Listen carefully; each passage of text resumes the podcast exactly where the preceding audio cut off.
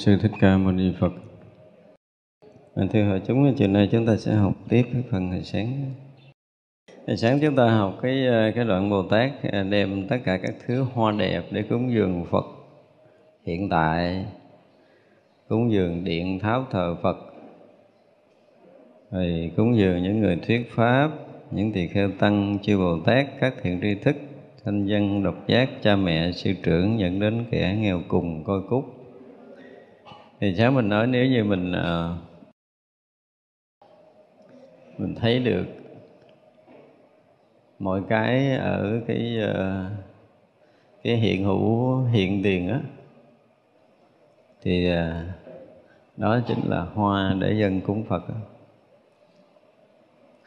còn nếu như mình ờ, không thấy nổi điều đó thì dù chúng ta có đem hoa đẹp của thế gian cỡ nào chúng ta cúng Phật thì à, nó chỉ là cái tâm thức của mình mà vẫn còn bị à, dùi lấp ở trong bùn chưa có ra, chưa có nở thành hoa. Thì sáng nó chưa có hết, giờ ra mình ngắt ngang.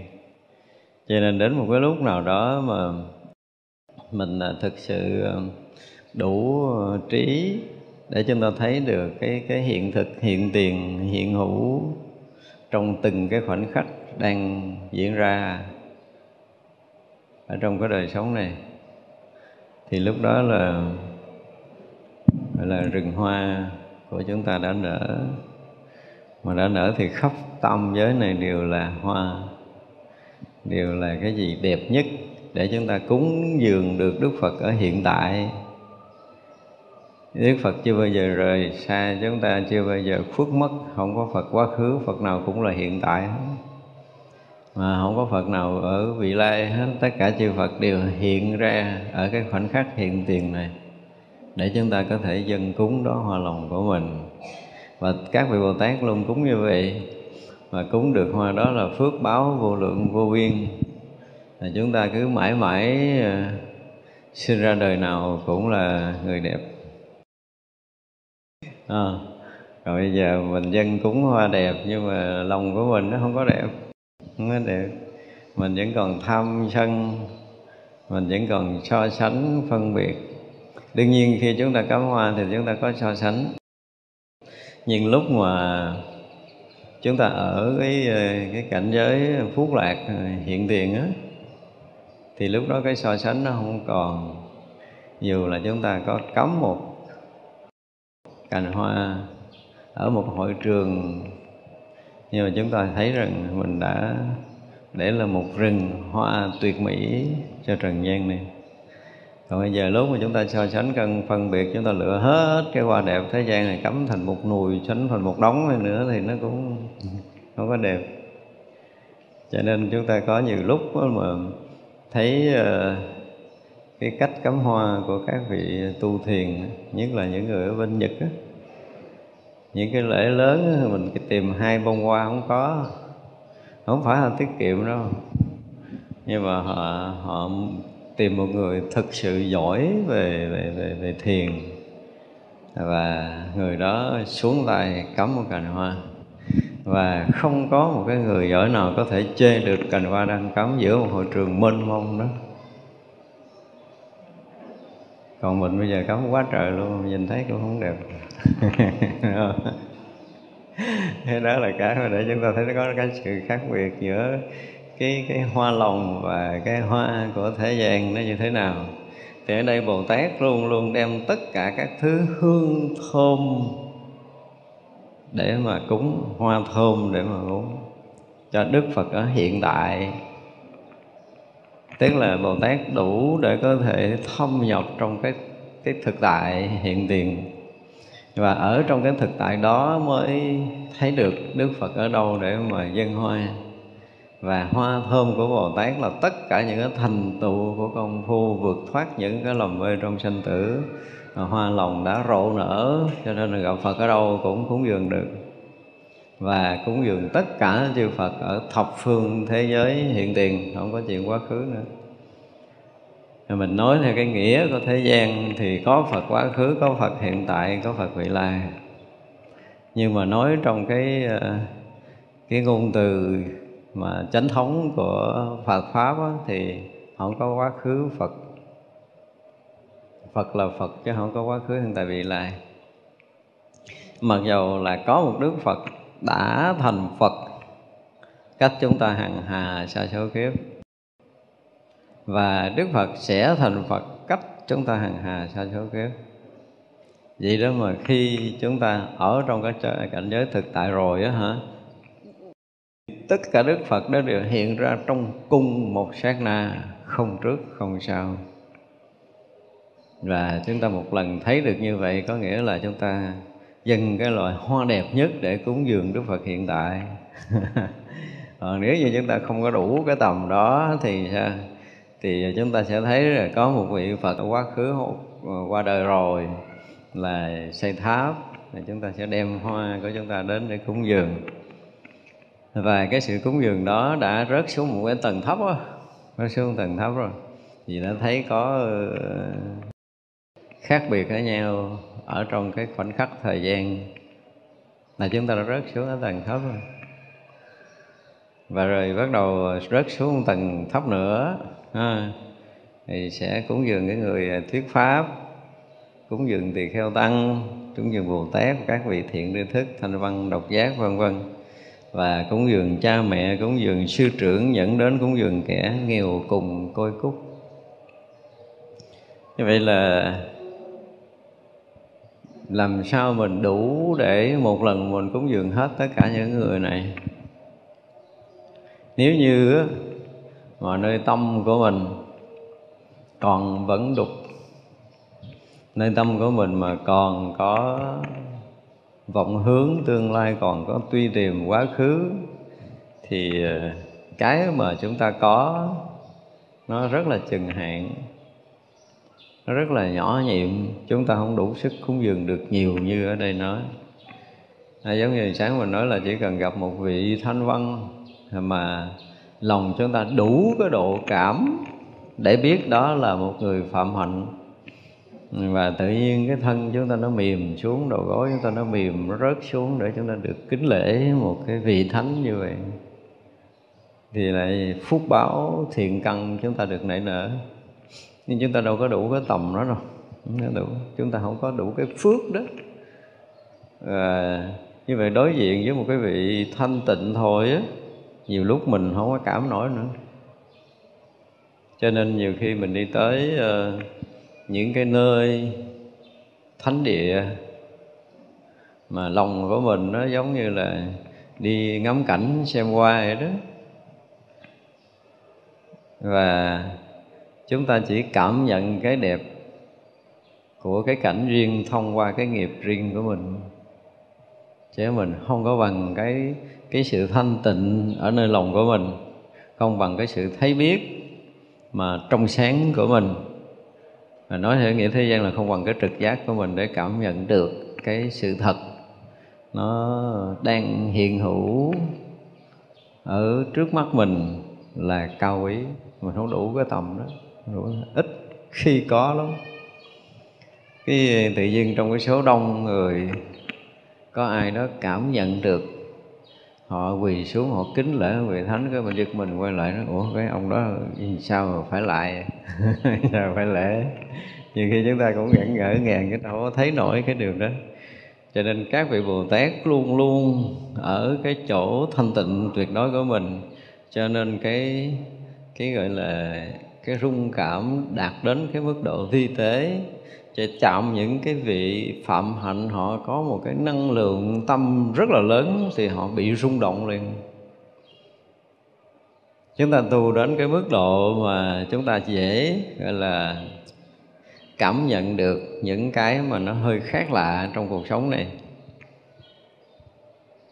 Thì chỉ dùng từ là nó hơi khác lạ thôi thì rõ ràng là khi chúng ta ngồi trước mặt hai người và chúng ta sẽ nhận được ánh mắt của người này, nó khác với ánh mắt của người kia.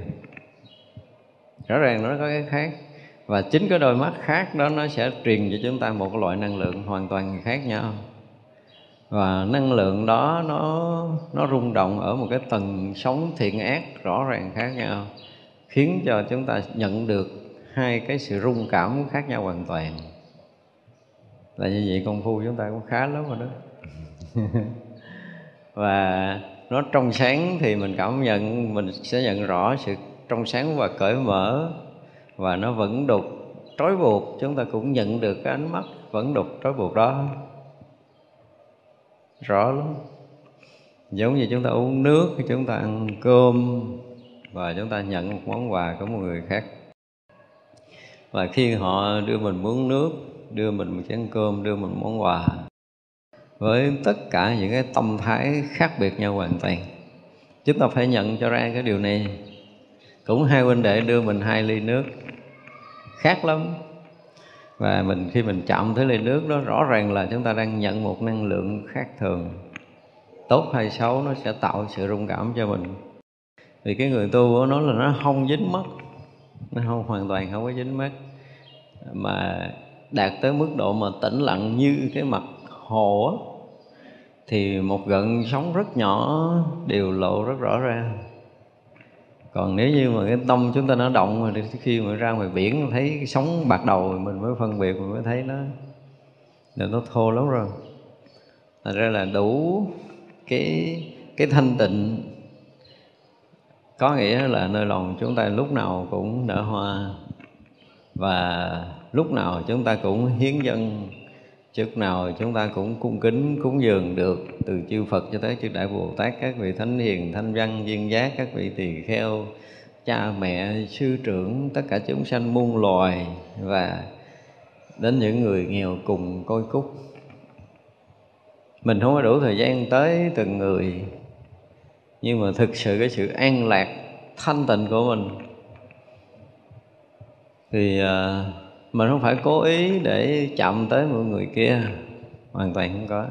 Ở cái nơi chúng ta đang ở mà người bình thường họ tới, họ cũng phải nhận được cái sống từ yên bình từ mình ra. Thì đó là chúng ta đã cúng dường hoa lòng của mình tới họ rồi.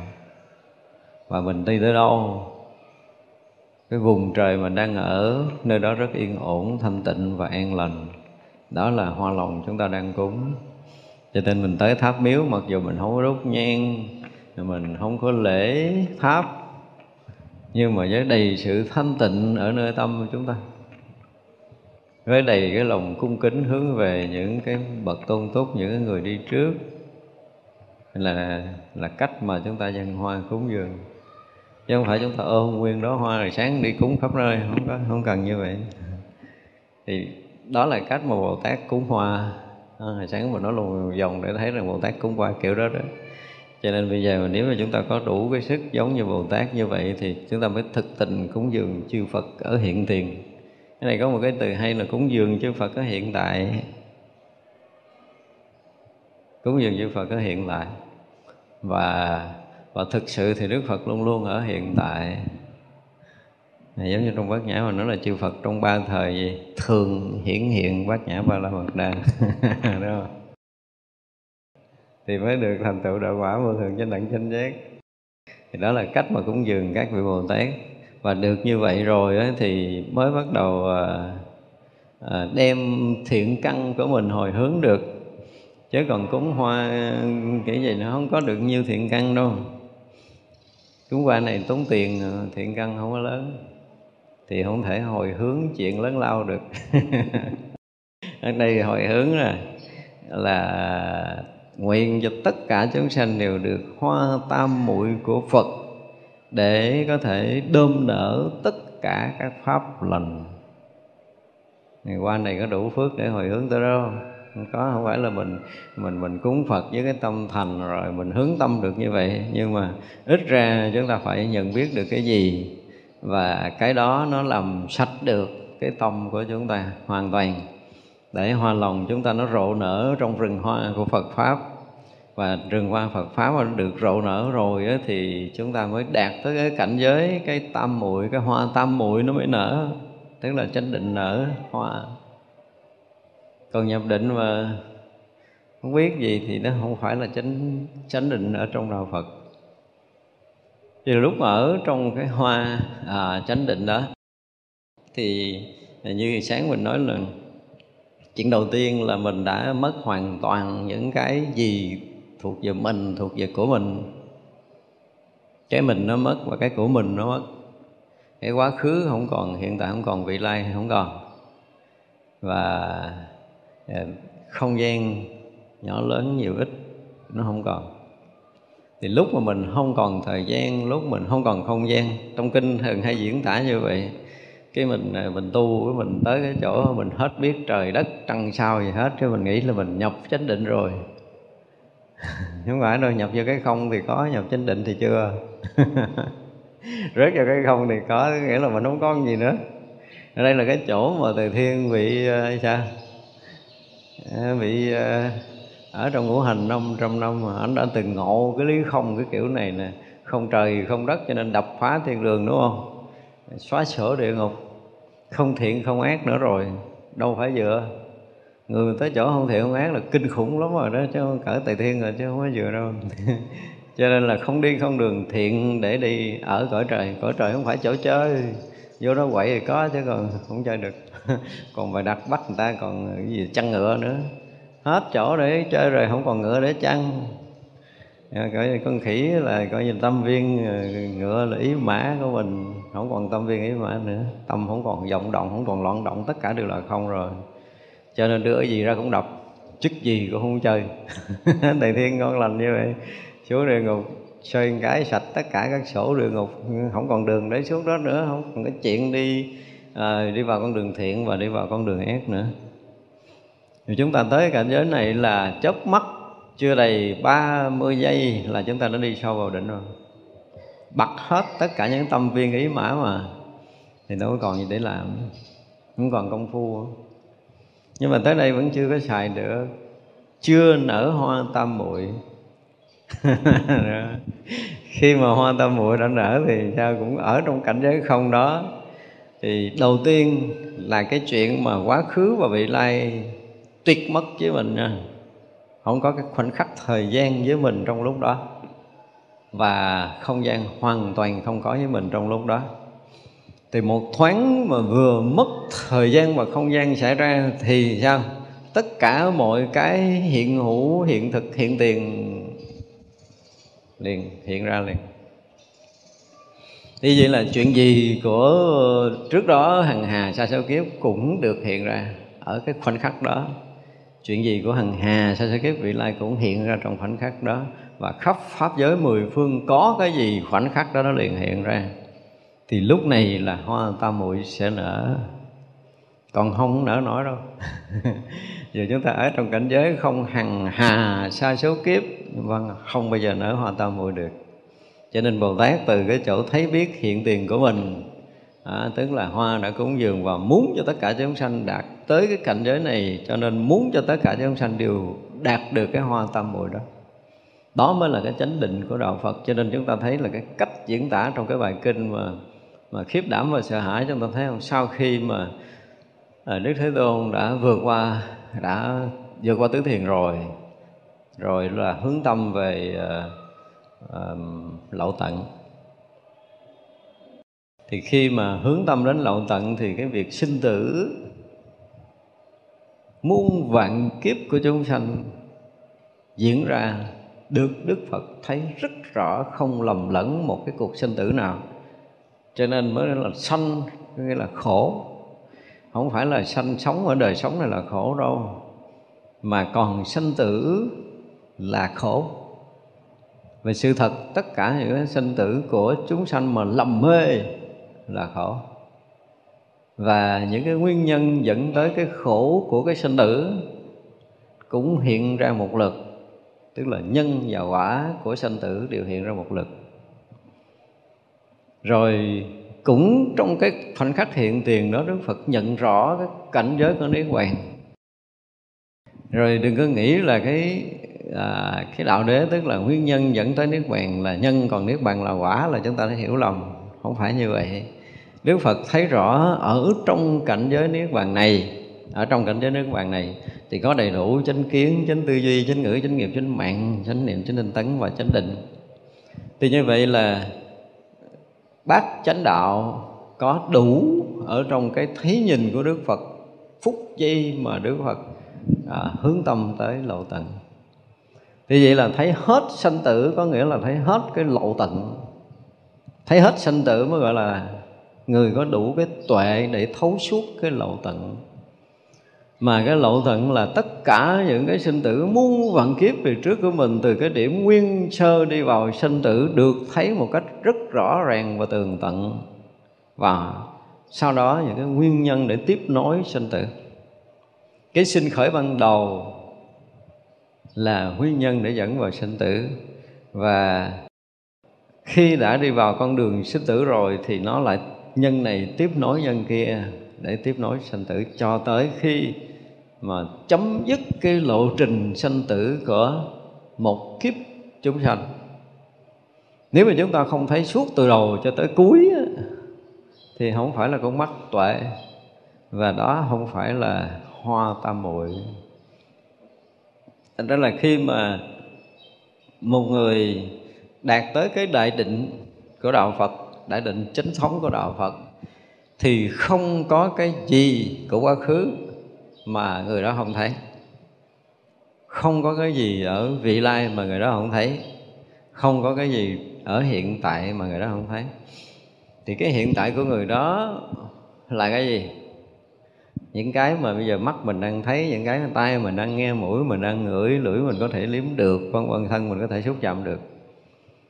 Thì cái mà cái chúng ta đang tiếp nhận được ở đây á, thì nó chỉ là cái chừng hạn của gì? Của căn trần thôi. Nhưng nếu như nghe tại đây mà mình bật hết tất cả những cái niệm khởi, nhưng mình vẫn thấy, mình vẫn nghe được tất cả mọi thứ, mọi điều xung quanh như bây giờ thì có phải là chúng ta đã thực sự nhập trong định chưa? Chưa. Vì sao vậy? Bây giờ mình cũng thấy hết à. Bây giờ mình cũng nghe hết à. Đúng không? Bây giờ mình cũng thấy khóc, mình cũng nghe khóc mình trước mình sau. Ờ, có tiếng động mình đều nghe bên phải, bên trái có tiếng động, chúng ta đều nghe hết. Và không sót một tiếng động nào xung quanh chúng ta tất cả những hình sắc đều được chúng ta thấy hết. Thì chúng ta đã nhập được trong tâm mũi chưa? Chưa đâu, nói chứ, chưa đâu. Tại vì sao vậy? Tại chúng ta còn cái thấy, còn cái nghe khác nhau. Khác nhau. Khi mà chúng ta nhận một hình sắc, bây giờ chúng ta thấy rõ ràng nè. Chúng ta đang mở mắt và tất cả hình sắc được chúng ta thấy mà chúng ta hoàn toàn không có phân biệt à, hình nào dán ra làm sao màu ra làm sao lớn làm sao nhỏ làm sao nhiều làm sao ít làm sao đều được. Chúng ta thấy rất rõ xa gần ờ, đều được. Chúng ta thấy rất là rõ trong cái thấy hiện tiền này. Đó thì gọi là hiện tiền. Chúng ta đang ở hiện tiền nè. Bao nhiêu âm thanh lớn nhỏ ờ, nhiều ít xa gần chúng ta đều nghe hết nè. Chúng ta nghe để chúng ta chúng ta minh định được cái cách mà thiền lâu nay đã diễn tả về cái cái hiện tại về cái thực tại này. Thì uh, nhìn theo cái nhìn của thế gian á là chúng ta đang ở đây. Đang nói ngôn ngữ của của cái tầng mà đang ở đây. Và bây giờ có nghĩa là chúng ta đang ở hiện tại. Thì đúng chứ không có sai. Nhưng mà đúng ở cái tầng của thế gian thôi. Cũng ở trong cái thực tại này cũng ở trong cái thực tại này mà lúc mà chúng ta không còn có một cái niệm nào khởi lên, thì lúc đó là mình không có cái ý niệm về quá khứ và chúng ta cũng hoàn toàn không có ý niệm về tương lai, đúng không? Cũng ở trong cái khoảnh khắc hiện tiền này, không hay nói là ở chỗ hiện tại này đi, ở cái tầng chúng ta đang diễn tả tầng thấp, thì vậy là chúng ta không khởi niệm nào thì chúng ta cũng không thấy rằng à, có cái không gian rộng hay là hẹp xa hay là gần nhiều hay là ít, tức là tất cả những ý niệm đó chúng ta đều không có. Nếu không chỗ này thì mình hiểu được, đúng không? Ừ, và lại hiểu được thì là sao? Thì đang ở đây. Đang ở đây chứ không phải đang ở ngoài. Tức là những cái này mình nghe được là mình hiểu được, mình chấp nhận được. Hiểu chưa? Thì có nghĩa là gì? Chúng ta vẫn còn còn thấy, còn nghe, còn biết bằng cái biết cũ. Cái biết cái biết của thói quen, cái biết của nghiệp tập. Dù là bây giờ mình không có khởi niệm, Thật ra là có nhiều khi chúng ta công phu để đến cái mức mà bây giờ chúng ta không khởi niệm nào, Chúng ta đang ngồi đây là bật hết ý niệm rồi. Chúng ta thấy là những cái gì hiện ra trước mắt là thấy. Và tất cả những gì hiện ra bên tai là đều nghe. Và đều có thể ngửi, đều có thể nếm và đều có thể nhận được tất cả mọi cái trong cái cái cái phút giây hiện tại này. Tôi đang nói phút giây hiện tại này để mình mình phân được cái tầng cái tầng của mình. Đang nói chuyện ở đây là cái tầng của thế gian. Là chúng ta đang ở hiện tại. Chúng ta đang ở ngay tại đây. Và bây giờ nghe đã không? Nó ngôn ngữ đó của của mấy sách vở. Đang viết là đang ở đây, đang ở bây giờ. Đang ở cái phút giây hiện tại. Đang không khởi niệm, đang được thanh tịnh. Nghe trúng dễ sợ không? Thiền mà. Trúng vậy đó. Và tất cả những ngôn ngữ này gần như ai cũng có thể hiểu. Và số đông chấp nhận điều này là thiền thì không sai. Nhưng mà đó là thiền của thế gian. Chưa phải là thiền của giải thoát bây giờ chúng ta nói tới cái không sử dụng cái từ hiện tại tại vì hiện tại là sẽ có quá khứ và có vị lai. Mình sẽ bỏ cái từ hiện tại mà nói một từ khác là cái thực tại. Cái thực tại là quá khứ vị lai rất cái đùng. Khỏi cần suy nghĩ là biết rằng không có quá khứ không vị lai. Ở một cái ngôn ngữ nó không còn quá khứ không còn vị lai nữa. Thì cái thực tại này là cái hiện hữu hiện tiền. À, chúng ta chắc đi sử dụng cái từ đó chứ không phải ngay tại đây và bây giờ nữa thì cái hiện hữu này, cái hiện hữu này là nó hiện tất cả những âm thanh và hình sắc, mùi vị và tất cả dạng pháp. Và không phải ở cái cái cái cái khoảng thời gian, cái khoảng không gian nhỏ nhiệm. Ví dụ như giờ trước mắt chúng ta thấy như qua tường, qua vách chúng ta không thấy được. Trước mắt chúng ta thấy như cái ly úp này chúng ta thấy không được. Ở trong lòng cái ly này là chúng ta hoàn toàn không thấy thì chúng ta có thể kiểm tra một cái người ờ, ở trong định đó. Hoặc là chúng ta nói với người ở trong định sẽ nói mình nghe cái cái đang định của anh á. Anh thấy được cái gì ở dưới chậu úp này? Nếu mà thấy không được, không phải là hoa tam muội nở. Và người đó đang ở trong định hoàn toàn không mở mắt nhưng mà chi chích những hình ảnh rất nhỏ ở gần và ở vô tận thế giới bên kia, họ đều tỏ rõ không lầm lẫn, không sai sót một mãi tơ nào. Ví dụ như từ đây qua phía trước mặt mình hàng trăm km, thì từ đây tới một mét có bao nhiêu hạt cát, bao nhiêu những vật dụng ở cái phía trước đó bao nhiêu những cái vật dụng ở phần sau, ở trung quanh. Thì lúc này người này thấy bằng cái hoa tam muội, bằng cái chỗ rỗng lặng thanh tịnh, không còn con mắt thịt để thấy, thì không còn có bất kỳ một cái sắc na nào trong không gian vũ trụ này mà người đó không thấy. Thì đó là cái cảnh giới của thực tại hiện tiền.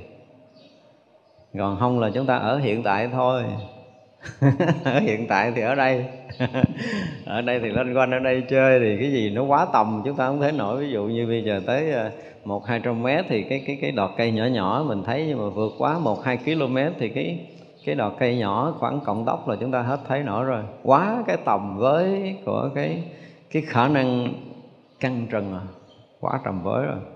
Mình nghe ờ, một cái tiếng nói ví dụ như ờ, à, ở đây mình nói với nhau nghe nhưng mà quá 200 mét thì cái người kia không nghe được. Hoặc là hai người nói chuyện cách mình 200 mét mình không nghe nổi. Thì gọi là quá với cái cái chừng hạn của cái sự khu biệt của căn trần rồi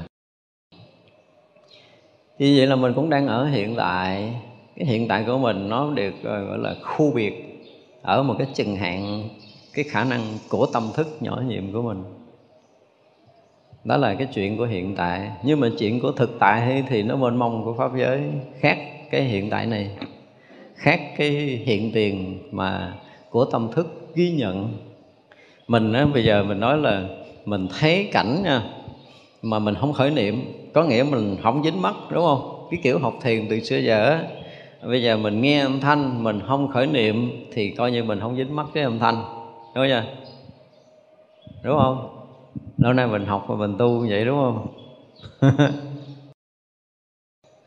Để chúng ta thấy cái chuyện dính mắt hay không này, cái này mình cũng có thể nói với nhau, nghe mình hiểu được á.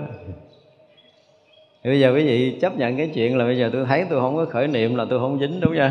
Tôi đang tu mà, cho nên là tôi đi ngoài đường, tôi thấy cảnh đẹp, cảnh xấu thì cũng thấy tất cả những cái đẹp xấu đều thấy, tất cả màu sắc đều thấy, cái gì tôi cũng thấy, cái gì tôi cũng biết và tôi hoàn toàn không có khởi niệm cho nên tôi về tôi cảm giác rằng tôi đi từ sáng giờ tôi không dính cái gì. Chắc không? Ở đây là cái chuyện rất thực để chúng ta tu. Nó nói đây nói chuyện tu thực sự đó, chứ không phải nói chuyện mà lý luận. Ở đây không phải là chuyện lý luận mà nói chuyện thực tế trong công phu của chúng ta. Thì từ sáng đến giờ cái gì mình cũng thấy cái gì mình cũng nghe và mình không để ý cái gì cho nên mình không có dính cái gì hết đúng không? Bảo đảm đây là nhiều người gật đầu á. chúng ta đang tu vậy mà. Và nếu như chúng ta vẫn còn mà dẫn chơi, lẫn giỡn với cái dạng thiền này thì muôn đời không bao giờ chúng ta thấy tánh cho nên những cái dòng thiền nào đang dạy người ta kiểu đó là dạy vui chơi thôi, cứ là dẫn chơi với duyên cảnh thôi. Chơi cái trò cướp bắt, chứ không thể là thoát ra ngoài. Và đến một lúc, tất cả một cảnh duyên đều được mình thấy không bằng mắt. Mình nhận biết cái âm thanh thực sự lúc đó không phải là lỗ tai của mình. Và phút chốc đó chúng ta không ghi nhận được. Không ghi nhận được. Chúng ta không chấp nhận được. Bây giờ mình còn có thể chấp nhận và mình có thể bỏ nó. Nhưng đến một lúc mà tất cả mọi cái nó hiện ra, chúng ta chấp nhận nó không được nữa. Nó lạ cái là mình chấp nhận không được quý vị có thể khởi niệm phân biệt trên nó mà quý vị không thể chấp nhận được nó. Một cách rất là kỳ cục, nó khác ở cái chỗ này, khác ở chỗ này và gì nữa. Cũng có thể trở lại bằng con mắt để thấy hình sắc như mình. Nhưng mà giờ mình đang nói cái chỗ mà không bằng con mắt để thấy hình sắc thì rõ ràng chỗ đó không thể ghi nhận được. Và hồi này hồi trước mình nói rồi là mình sẽ thấy được cái căn đang thấy trần, thấy rất rõ căn trần đang hiện ra. Và chúng ta thấy rất rõ thân và tâm chúng ta đang hiện ra. Khi thân và tâm chúng ta đang hiện ra, cũng như cái cảnh nó đang hiện ra ở nơi hiện hữu, hiện thực, hiện tiền, lúc đó cả, tất cả những cái đang hiện ra một lượt rất rõ ràng. Cho nên khi chúng ta thấy toàn thân của mình thì không thể thấy bằng mắt cái gì mới có thể thấy được? Chúng ta thấy tất cả những cái tâm hiện ra. Tức là từ cái niệm thô cho tới niệm tế được chúng ta thấy rất là rõ ràng cũng như hàng tài thiện anh thấy được thiện ác là không có xài được dẹp. Cả thiện lẫn ác đều được anh thấy rõ mặc dù anh rất trong cái không nhưng mình có thể, có thể nhận ra được điều này. Thì vậy là tâm chúng ta đang nhận biết đang hiểu biết duyên cảnh như thế nào? Thì lúc đó được chúng ta thấy biết nó một cách rất rõ ràng. Y như là chúng ta đang thấy cái bàn trước mặt mình. Đây, tôi nói đang nói thấy cái tâm như thấy cái núi. Thấy cái tâm như thấy hình sắc. Và rõ ràng tất cả những hình sắc, tất cả những âm thanh đều hiện ra nơi tâm của mình. Chứ không phải hiện ra mắt vào tay của mình nữa và lúc đó mình nhận biết rất rõ cái sự tiếp xúc của tâm và trần. Chứ không phải là, không phải là căn và trần nữa nha. Đây là một cái tầng hoàn toàn khác, tức là sự tiếp xúc của tâm và trần. Cảnh là duyên cảnh cái tâm đang duyên với cảnh với tất cả những hình sắc, tất cả những âm thanh, tất cả những mùi, tất cả những vị đang có. Thì chúng ta đã nhận được cái sự thật cái hiện thực chúng ta đang ở nơi hiện thực để chúng ta thông thấu tất cả mọi cái nó đang hiện hữu ở nơi hiện thực này. Là lúc đó chúng ta đã bước ra ở ngoài của thân và tâm một cách toàn triệt. Cho nên tất cả những cái động dụng có không đúng, sai, hay dở của trần gian này đều được chúng ta thấu suốt. Chứ không phải dùng cái từ là thấy rõ nữa thông thấu, tỏ tường không lầm lẫn bất kỳ một cái điều gì mà không ghi nhận được, không chấp thủ được, không động lại được, không vướng được ở đâu hết. Sự tỏ tường đó không dính được, đó mới là một cái điều kỳ lạ ở trong cảnh giới của tam muội không nói chuyện động không động nữa nha, động nguyên. Bao nhiêu âm thanh vẫn có, bao nhiêu hình sắc vẫn hiện bao nhiêu hình tướng mà dao động hoặc là đứng yên nhiều, hoặc là ít, lớn, hoặc là nhỏ, xa, hoặc là gần, thì tất cả những sự sống nó đang nó đang diễn ra một cách rất là mãnh liệt, chứ nó không có phải là cái chết lặng. Và mọi sự sống, mọi cái sự diễn biến ở trong cái vũ trụ mênh mông này đều được thông thấu tỏ tường một lượt ở trong một khoảnh khắc hiện tiền đó thì chúng ta thấy cái hiện tiền nó khác với ở đây và bây giờ. Khác xa lắm, ở đây mình nói để mình so sánh thôi. Thành ra là khi mà nói tới cái chuyện mà đạt tới cái cảnh giới mà hoa tam muội rộ rỡ, thì chúng ta phải nói tới cái cảnh này. Thì lúc đó quý vị mới thấy là đúng là hoa tam muội rộ nở, ở đâu nó cũng là hương hoa tràn ngập khắp nhân thiên. ở đâu nó cũng rộn ràng một cái âm nhạc, một cái bản hòa tấu với đầy tất cả những cái nhịp điệu được ăn khớp với nhau trong cả cái vũ trụ này. Mới thấy rằng là vũ trụ này quá trật tự trật tự vô cùng và không ai có thể sắp xếp lại một mãi may nào để gọi là được chỉnh sửa cái gì trong vũ trụ này mà nó đẹp hơn không ai có khả năng đó nữa. Và ngay cả đức phật cũng thấy nó như vậy thôi, là tuyệt mỹ rồi. Chư bồ tát cũng như vậy là tuyệt mỹ rồi, không chỉnh, không sửa được. Tuyệt diệu, tuyệt trần, trật tự, vô cùng tận cả các pháp giới mênh mông này. Và từ đó chúng ta không bao giờ sống khác hơn nữa được.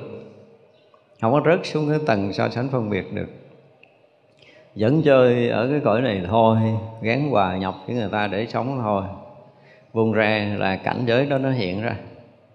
Và khi mà hiện trong cảnh giới đó rồi á, thì cái lực mà gọi là siêu thoát của họ, ngay cả các vị chư thiên chịu không nổi. Không nổi đâu, chư thiên ở những cái cõi dục chịu không nổi. Không thể nào chịu nổi. Và tất cả các cõi cảnh ở trong những cái tầng mà nó uh, phi nhân chung quanh mình. Họ cũng không biết đường tới đây là họ biết đường mò rồi. Thành ra dùng cái từ gọi là hoa tam muội của phật đơm nở tất cả các pháp. Thì từ đó quý vị sẽ thấy rằng là hiện ra cái gì hiện ra cái gì trong pháp giới này đều là là hoa đẹp đều là những cái âm nhạc tuyệt diệu, tuyệt mỹ, viên mãn chứ không có cái gì bị khiếm khuyết cần phải chỉnh sửa. Nó tuyệt vời đến mức độ đó.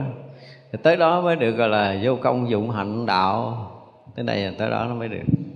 Và người đó sẽ thông thấu được tất cả những cái chuyện của quá khứ, hiện tại và vị lai. Mình không phải nói là thần thông, không phải là thần thông đâu cho nên những người có thần thông là không phải ở trong cảnh giới tâm muội. Nên nhớ điều này. Ra biết chuyện quá khứ vị lai, có thể họ luyện, họ biết được năm kiếp 10 kiếp và một hai trăm kiếp. Nhưng mà đó không phải là cảnh giới của đạo. Cho nên nhiều khi chúng ta đi gặp những người biết chuyện quá khứ vị lai nói tổng tổng tộc cái bụng của mình mình sợ quá quỳ xuống lại liền gặp thánh rồi tôi nói khoan hả lại? Cần kiểm chứng. Và rất là dễ kiểm chứng điều này. Rất dễ kiểm chứng điều này. À, không tin là bữa nào quý vị mà gặp người nào biết quá khứ vị lai hàng trăm kiếp gì đó đi thì chúng ta sẽ kiểm chứng cho thấy vui lắm. Không phải là một vị thánh. Họ chỉ luyện để có được cái thần thông thôi. Và cái đó không có xài được trong cái đạo giải thoát nha. Đừng có nghĩ có thần thông là giải thoát là sai không có giải thoát được đâu không phải dẫn chơi những cái cảnh đến này. Cho nên khi mà chúng ta nói tới cái hoa tam muội của Phật mà rộ nở rồi đó là cái chuyện hằng hà sa số kiếp, cái chuyện khởi thủy đi vào sinh tử, cái ý niệm nguyên sơ để đi vào con đường sinh tử, chúng ta đã thấy tận cùng nó rồi. Thì cái nguyên sơ đó nó nhỏ nhiệm, nó xa xôi mà chúng ta tỏ tường và thông thấu. Phải dùng cái từ như vậy. Thì chuyện gì mình cũng có thể biết nếu mình muốn biết. Không cần muốn nữa đâu hết hết muốn à lúc đó không cần muốn nữa. Và rằng riêng là thông thấu tường tận không có bất kỳ một cái sự lầm lẫn nhỏ nhiệm nào. Thì cái đó không có còn dùng là thần thông nữa đâu. Thật ra cái cảnh giới mà hoa tam muội của Phật á, thì phải đủ cái độ chuyên môn đủ cái độ chuyên sâu và đã từng trải qua nhiều lần trong cái cảnh giới định của đại thừa. Ở đây chúng ta dùng từ định của đại thừa phật giáo. Thì mới nói tới cái chuyện này. Còn không những cái định khác là là yên lặng là tịch lặng là bật vọng niệm là không còn khởi là một cái cảnh giới không vô tận vô biên gì gì, gì đó nhưng mà rồi thôi ra mù mờ. Mù. Lâu quá thì ờ, lắng động chút rồi ờ, lục căn nó được yên tĩnh một chút mà thấy được một chút quá khứ, thấy được một chút vị lai, không phải là cái chuyện của cảnh giới thánh hiền. Cảnh giới thánh khác lắm. Cảnh giới thần thì có thể biết được một số chuyện, tiên gì có biết được một số chuyện. Đó là cái cách để chúng ta luyện tâm để chúng ta biết được chuyện này, chuyện kia thôi. Còn cái cảnh giới thiên định tam muội này, nó tâm không phải là cảnh giới của luyện tập của tâm mà tất cả tâm đều phải xa lìa, không có chuyện luyện tập ở đây. Và khi mà hết cái sự huân tập che chắn của chúng sanh á, thì mới mở toan được cái cảnh giới của Phật đạo. Cho nên cái sự huân tập che chắn, cái sự rèn luyện nào của ai ở đâu đó, do công phu gì để được, thì tất cả những cái đó đều là những cái mà được che chắn, những cái luyện tập bị che chắn và khi mà đã dồn tới một mức độ nào đó thì nó sẽ có kết quả tức là dần dồn nén tâm ở môi chừng nào đó thì chúng ta được định rồi chúng ta có được nắng à, nót được và sửa sang để nó có lực hơn cái người phóng tâm chút. Như mình bây giờ là người đang phóng tâm ha và người ta ép mình để mà tâm nó không có phóng ra ngoài lâu ngày cái người ta sử dụng cái tưởng của mình thì cái năng lực của cái tâm mà không phóng chiếu ra bên ngoài, từ từ nó mạnh hơn cái tâm của cái người đang động như mình. Và họ có lực hơn mình một chút. Họ cũng có thể điều khiển được mình. Luyện 5 năm 10 năm rồi có được cái đó. Và mình bị người ta điều khiển, mình tưởng là mình gặp thánh rồi. Không phải, những cái loại dẫn chơi thôi, chứ sanh tử vẫn bù tịch à. Đừng có nghĩ là những cái người mà có năng lực là những người đã đạt đạo là chúng ta sai lầm bình thường, người năng lực còn bình thường hơn mình nữa. Bình thường hơn mình dữ lắm luôn. Họ không có còn có vị trí đứng nào ở trong cái vũ trụ này hết họ gần như là họ tan rã, họ hoàn toàn không có cái vị trí đứng. Và và vì mình, họ xuất hiện cái gì đó với mình. Và xong cái sự xuất hiện để tiếp xúc với mình, thì thôi, họ mất hoàn toàn. Họ không có, họ là ai, họ không là cái gì. Họ không còn là cái gì hết và khi xuất hiện ở đâu, họ hiện ra cái kiểu như vậy thôi. Cho nên gốc nào mình nhìn họ cũng có. Nhìn họ là thánh, họ lộ thánh ra. Nhìn họ phàm phu, cái họ lộ cái phàm phu ra. Vậy đó, tại vì do như, tùy theo cái gì đó, cái sự hiểu biết của tâm của mình. Là chúng ta sẽ nhận ra được cái mà mình muốn biết về người đó. Chứ người đó hoàn toàn không có những cái như mình biết cái như mình biết là cái đó lộ từ nghiệp tập của mình ra để mình biết chứ không phải cái đó là cái của người kia. À, mà cái thế giới này là cái thế giới gọi là cái gì ngược đảo. Thế giới ngược đảo mình thấy người ta xấu nhưng mà thực sự cái đó nó hiện nơi tâm của mình ấy. cái xấu nó hiện nơi tâm của mình rồi mình kết luận từ cái tâm của mình chứ thực sự người kia không phải xấu như vậy. Tại mình khởi ý niệm xấu và tốt là cũng tự mình khởi đúng không? Rồi mình dò xét người ta cũng bằng cái gì? Bằng cái hiểu biết của mình đúng không?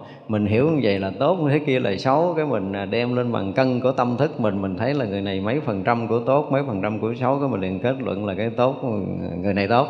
Là do mình hiểu cái tốt như vậy và người đó đạt bao nhiêu cái điểm đó cho nên họ là tốt. Nhưng mà tất cả những cái đó là cái gì? Những kinh nghiệm, những cái đúc kết nơi nghiệp tập của riêng mình. Ừ, và mình kết luận vậy rồi cái mình rủ người khác hiểu giống mình tôi thấy bà đó phải xấu lắm chưa xấu vậy vậy, vậy nè. Cái bà kia cũng gật đầu nói ừ tôi cũng thấy giống bài đó hai người chơi chung để đi tám. Chứ được cái gì đó đâu. À, được thêm cái vọng tưởng được thêm cái nghĩ uh, vọng động của mình về một cái người khác. Chứ không không phải là cái thấy đúng. Đừng bao giờ tin tâm mình. Trong lúc chúng ta chưa chứng thánh dù tâm mình có thấy rất chính xác, mắt tôi thấy người đó làm mà, tai tôi nghe người đó nói nè, và tôi thực sự chứng kiến người đó như vậy nè. Cho nên họ xấu. Đúng chưa? Đúng theo cái nghĩa đúng sai của thế gian thôi, chứ sự thật chúng ta không có chạm tới cái cái cái đúng sai rồi. Cho nên đừng dội tin tâm mình. Dù là mắt đang thấy, dù là tai đang nghe dù là chúng ta đang tiếp xúc cái sự thật đó. Quý vị chưa bao giờ là ở trong cái cảnh đó mà quý vị không ở đó. Ví dụ như bây giờ chúng ta ở trong cảnh giới là thấy mình đang hút cơm, mình ăn mình ăn rất là ngon lành, ăn rất là thích thú, đúng không? Thì chung quanh mọi người cũng ăn ngon lành, ăn thích thú, mà cũng có một ông thánh ngồi trong cái bàn ăn đó, ăn như mình, họ cũng nhai cũng nuốt như mình và mình rất là thích món này mà cũng thấy rõ ràng ổng ngấp món đó và mình nhai, mình nuốt, mình cũng thấy ngon quá trời. Mình cũng nghĩ là ổng cũng thấy ngon giống như mình, ổng dính mắt giống như mình. Rồi mình sọt đũa, mình gấp miếng thứ hai, ổng cũng gấp miếng thứ hai ổng ăn. Thằng cha này cũng tham giống như mình. Không có đâu, xin lỗi, không có đâu. Không ở trong cái cảnh giới đó đâu. Họ không ở trong cảnh giới phàm phu mà kêu họ ăn cũng nuốt y như mình vậy đó. Nhưng mà không giống mình đâu, không giống mình và khi nào chúng ta thấy rằng chúng ta làm một việc mà chúng ta hoàn toàn ở ngoài nó một lần thì chúng ta mới thấy được cái siêu thoát của những người tu tu Phật. Còn không thì thôi chịu. Mình thấy rõ ràng là sưng lên, trợn mắt lên nhưng mà với đầy cái từ bi ở trong đó rồi à. thì mới hy vọng chúng ta hiểu được vấn đề. Nó ngộ lắm. Thật ra là thấy thì không khác phàm phu nhưng mà họ ở ngoài rất là xa cảnh giới của phàm phu. Thì lúc đó là họ đang ở trong cái cảnh giới mà hoa tam muội ở đây mình muốn lòng vào mình nói cái cảnh hoa tam muội, tại vì khi mà đã đạt tới cái cảnh giới tam muội của Phật thì nó trở thành một cái cảnh thương tại định, mà thường tại định không có nghĩa là phong bật tất cả những tâm thức, không phải là không động dụng ở thế gian này, mà là họ động dụng như một người phàm động dụng họ nghĩ ngợi như một người phàm nghĩ ngợi, họ làm việc như một người phàm làm việc. Và không khác gì thế gian này. Nhưng mà hoàn toàn siêu thoát ở ngoài cái thế gian này. Không bao giờ cái chuyện thế gian có thể ứ động lại được ở nơi tâm của họ. Và thậm chí là họ ở ngoài cái tầng của tâm nữa. Họ điều khiển cái tâm, điều khiển cái thân này hoạt động. Ai mà chứng kiến một lần cái người mà nhập trong cái đạo để mà điều khiển thân thì đó mới dám tin nổi cái này tức là hoàn toàn ở ngoài thân tâm. Thậm chí là cái thân đang chết đó mà họ vẫn dựng cái thân dậy để đi được.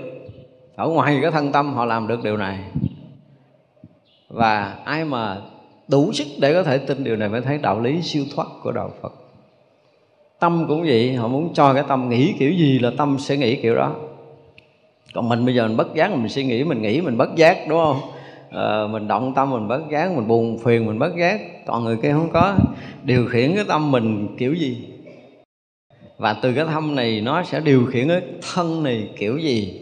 Là họ hoàn toàn tự chủ.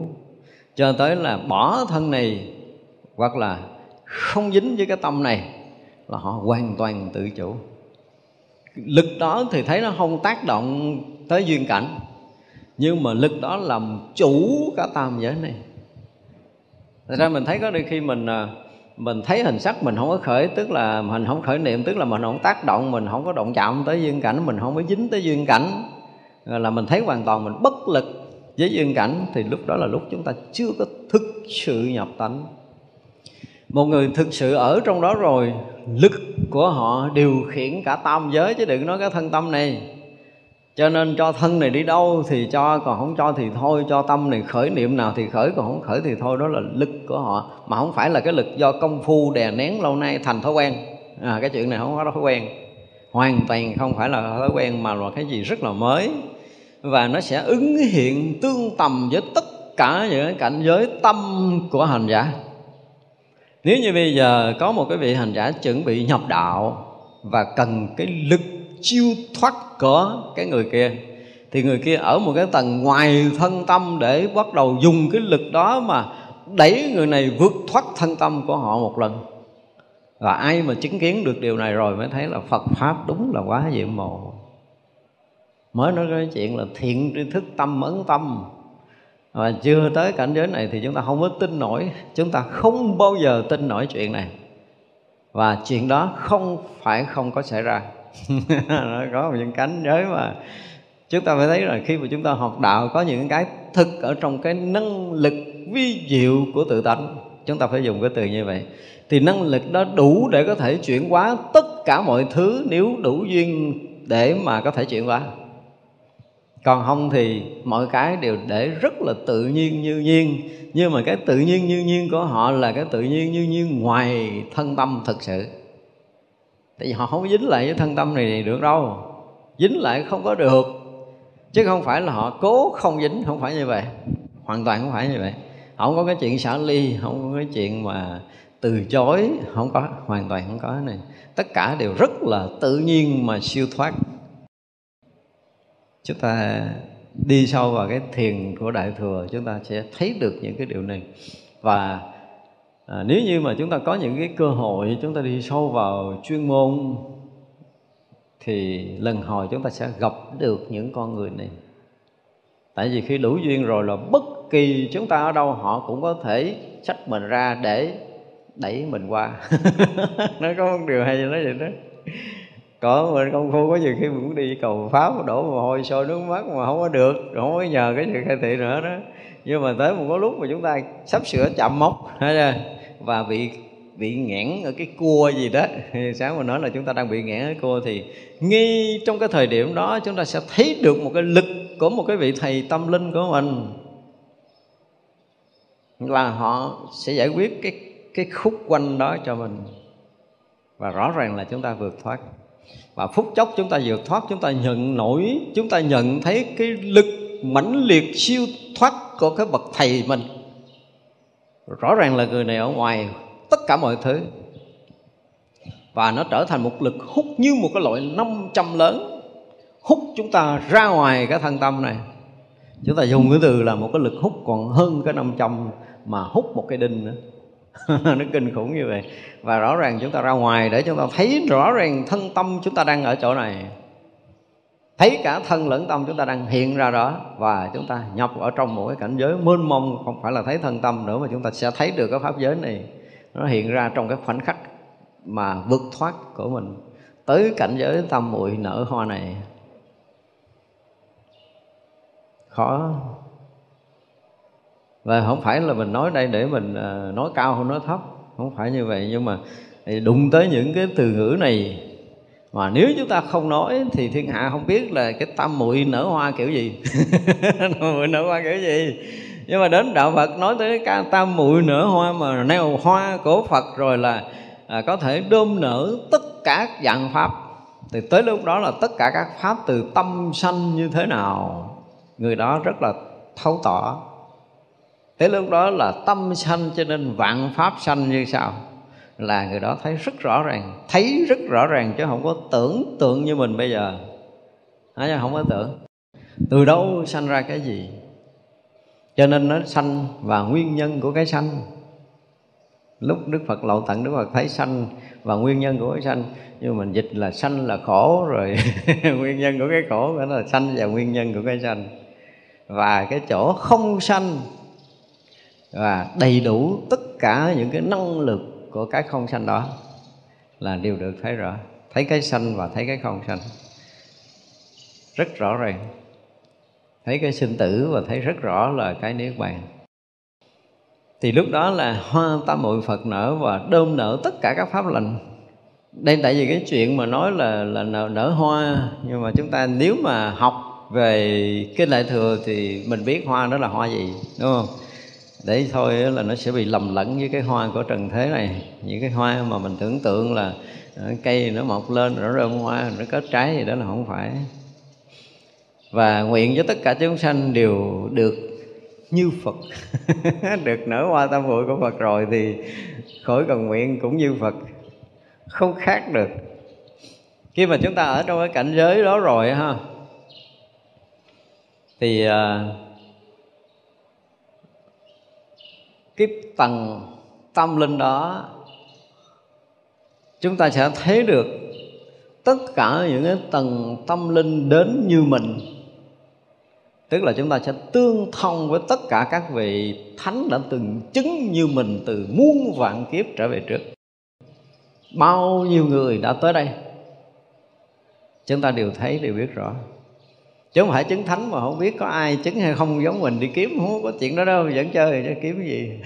Hết trong phút đó là thấy hết là biết hết. Và thậm chí là những cái người mà chuẩn bị chứng sau mình đó là tới khúc đó mình thấy được thấy nhiều lắm thấy nhiều lắm. Họ sẽ tới đâu họ chứng cái gì và bao lâu họ chứng cái gì cái gì cái gì để tới cái ngưỡng của mình. Nhưng mà cái ngưỡng của mình thôi mà tên mình nếu mình chưa có tới á, thì hoàn toàn mình không có thông nổi.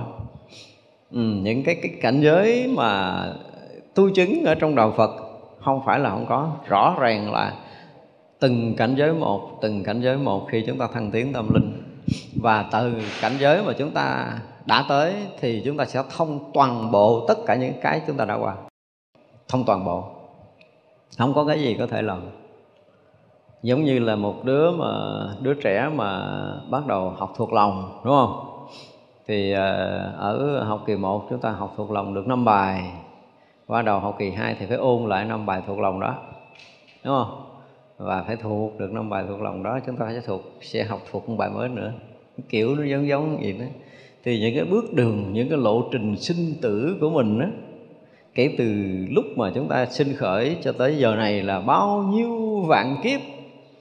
Và trải qua những cái giai đoạn công phu tu chứng nào, cũng như tất cả chúng sanh khác, trải qua những giai đoạn công phu tu chứng cho tới ngang mình là đều được mình thấy đều được mình biết. Biết hết. Không có giấu được. Thì mình có thể làm thầy từ cái chỗ mình ngược trở xuống. Chứ không thể làm thầy hơn được đâu. Từ đó trở xuống là chúng ta có thể làm thầy được để giống như giáo viên mà cái gì đó tốt nghiệp cao đẳng thì chỉ dạy cấp 2 rồi tốt nghiệp rồi đại học mới có thể dạy cấp 3 đại khái là vậy thì vậy là cả tầng đó mới dạy dỗ được những người giúp được cụm từ là chúng ta giúp nhau được để tới cái vị trí của mình là có lực. Và khi mà chúng ta làm được cái lợi ích cho nhiều người tới vị trí của mình đó đồng thời chúng ta cũng biết là cái chỗ mình nó cũng chưa có tận cùng. Nên biết câu vậy dùng là chỗ mình chưa có tận cùng chưa có tận cùng. Cho nên khi mà cảnh giới tâm mình tới á, thì uh, tất cả các vị thánh trước tới mình thấy nhưng mà phật mình không thấy không thấy cho nên không có tận cùng. Cho tới khi nào mà chúng ta vừa rớt vào cái cảnh giới đó rồi là tất cả chư Phật quá khứ bao nhiêu vị chứng đắc ở cái thời nào, ở chỗ nào, và nhiều hay lợi ích bao nhiêu hiện rất rõ trong cái sát na mà chúng ta nhập trong cảnh giới đó. Thì lúc đó là mình thấy à mình với Phật thấy giống nhau cho nên tất cả chúng sanh đều được như phật. Muốn tới chỗ này nè Đấy, nhưng mà tới chỗ này là phải tới đó. Thì như vậy là trong cái sát na mà hành giả nhập trong cái cảnh giới thực tại hiện tiền đồng đẳng với chư Phật mười phương đã từng tới đây. Và chư Phật mười phương đã từng hiện ở trong cái cảnh giới đó. Và lúc đó hành giả nó cũng hiện như chư Phật đã hiện thì mới gọi là tới cảnh giới của chư Phật. Thì cảnh giới đó nó dung thông với nhau một cách tuyệt đối, nhưng mà lại hiện ra từng vị khác nhau hoàn toàn. Không cao, không thấp trong cái cảnh giới này được và không thể khác nhau được cái gì. Tại vì trở lại cái cái thực đó đó, không cao, không thấp nhau được cái gì hết, không có cái ai có thể hơn ai. Phật lúc đó mình thấy không hơn mình mình cũng không có hơn cái con vật. Mình không hơn cái cọng cỏ, một cành hoa trước mắt mình. Và vũ trụ này với mình đồng đẳng một cách tuyệt đối. Chúng ta thấy đồng đẳng tuyệt đó tới cảnh giới mà tuyệt đối đồng đẳng, không khác được với bất kỳ cái gì đang có trong vũ trụ này, thì lúc đó mình đều được như Phật được cái kiểu hồi hướng của Bồ Tát là như vậy đó. Muốn mình tới đâu đó. Ờ, chỗ này mình có thích tới hay không? Với Bồ Tát thì muốn mình tới như vậy cho nên Bồ Tát nguyện cho tất cả chúng sanh đều được như Phật. Và ai xem thấy cũng đều hoan hỷ không chán. Nói chỗ này để mình nói ngược theo nghĩa thế gian nha. Bây giờ mình à, vẫn còn cái người thấy mình chán. Đúng không? Cái người thấy mình không thích. Thì có nghĩa là gì? Những cái từ trường những cái gai gốc về nghiệp tập của mình á. Giống như mình đang có gai vậy đó, đi đụng người ta, ê ơi người ta không chịu không có mềm mại, giống như sáng mình nói là mình không mềm mại được. Cái người mà đã mềm mại được rồi, ở nơi tâm của họ hoàn toàn sạch. Cái bóng của hơn thua tranh đấu. Tuyệt mất cái này không còn lận cận nữa, tâm họ nữa muốn kiếm kiếm cũng có ra. Và họ chỉ có một cái bề là bao dung họ cái bề là thương yêu, họ không còn cái khác được nữa. Và cái lòng bao dung, rộng lượng, thứ tha của họ nó mênh mông lắm. Khiến cho tất cả chúng sanh thấy đều muốn tựa vào cái vòng tay của họ để được họ ôm ấp, họ âu yếm, họ ban cho cái tình thương đó. Không có chống chọi nữa, hết rồi. Không còn, không có cái gì chống chọi cho nên chúng sanh muốn tới, chúng sanh muốn thấy, chúng sanh muốn gần gũi chứ không có chán.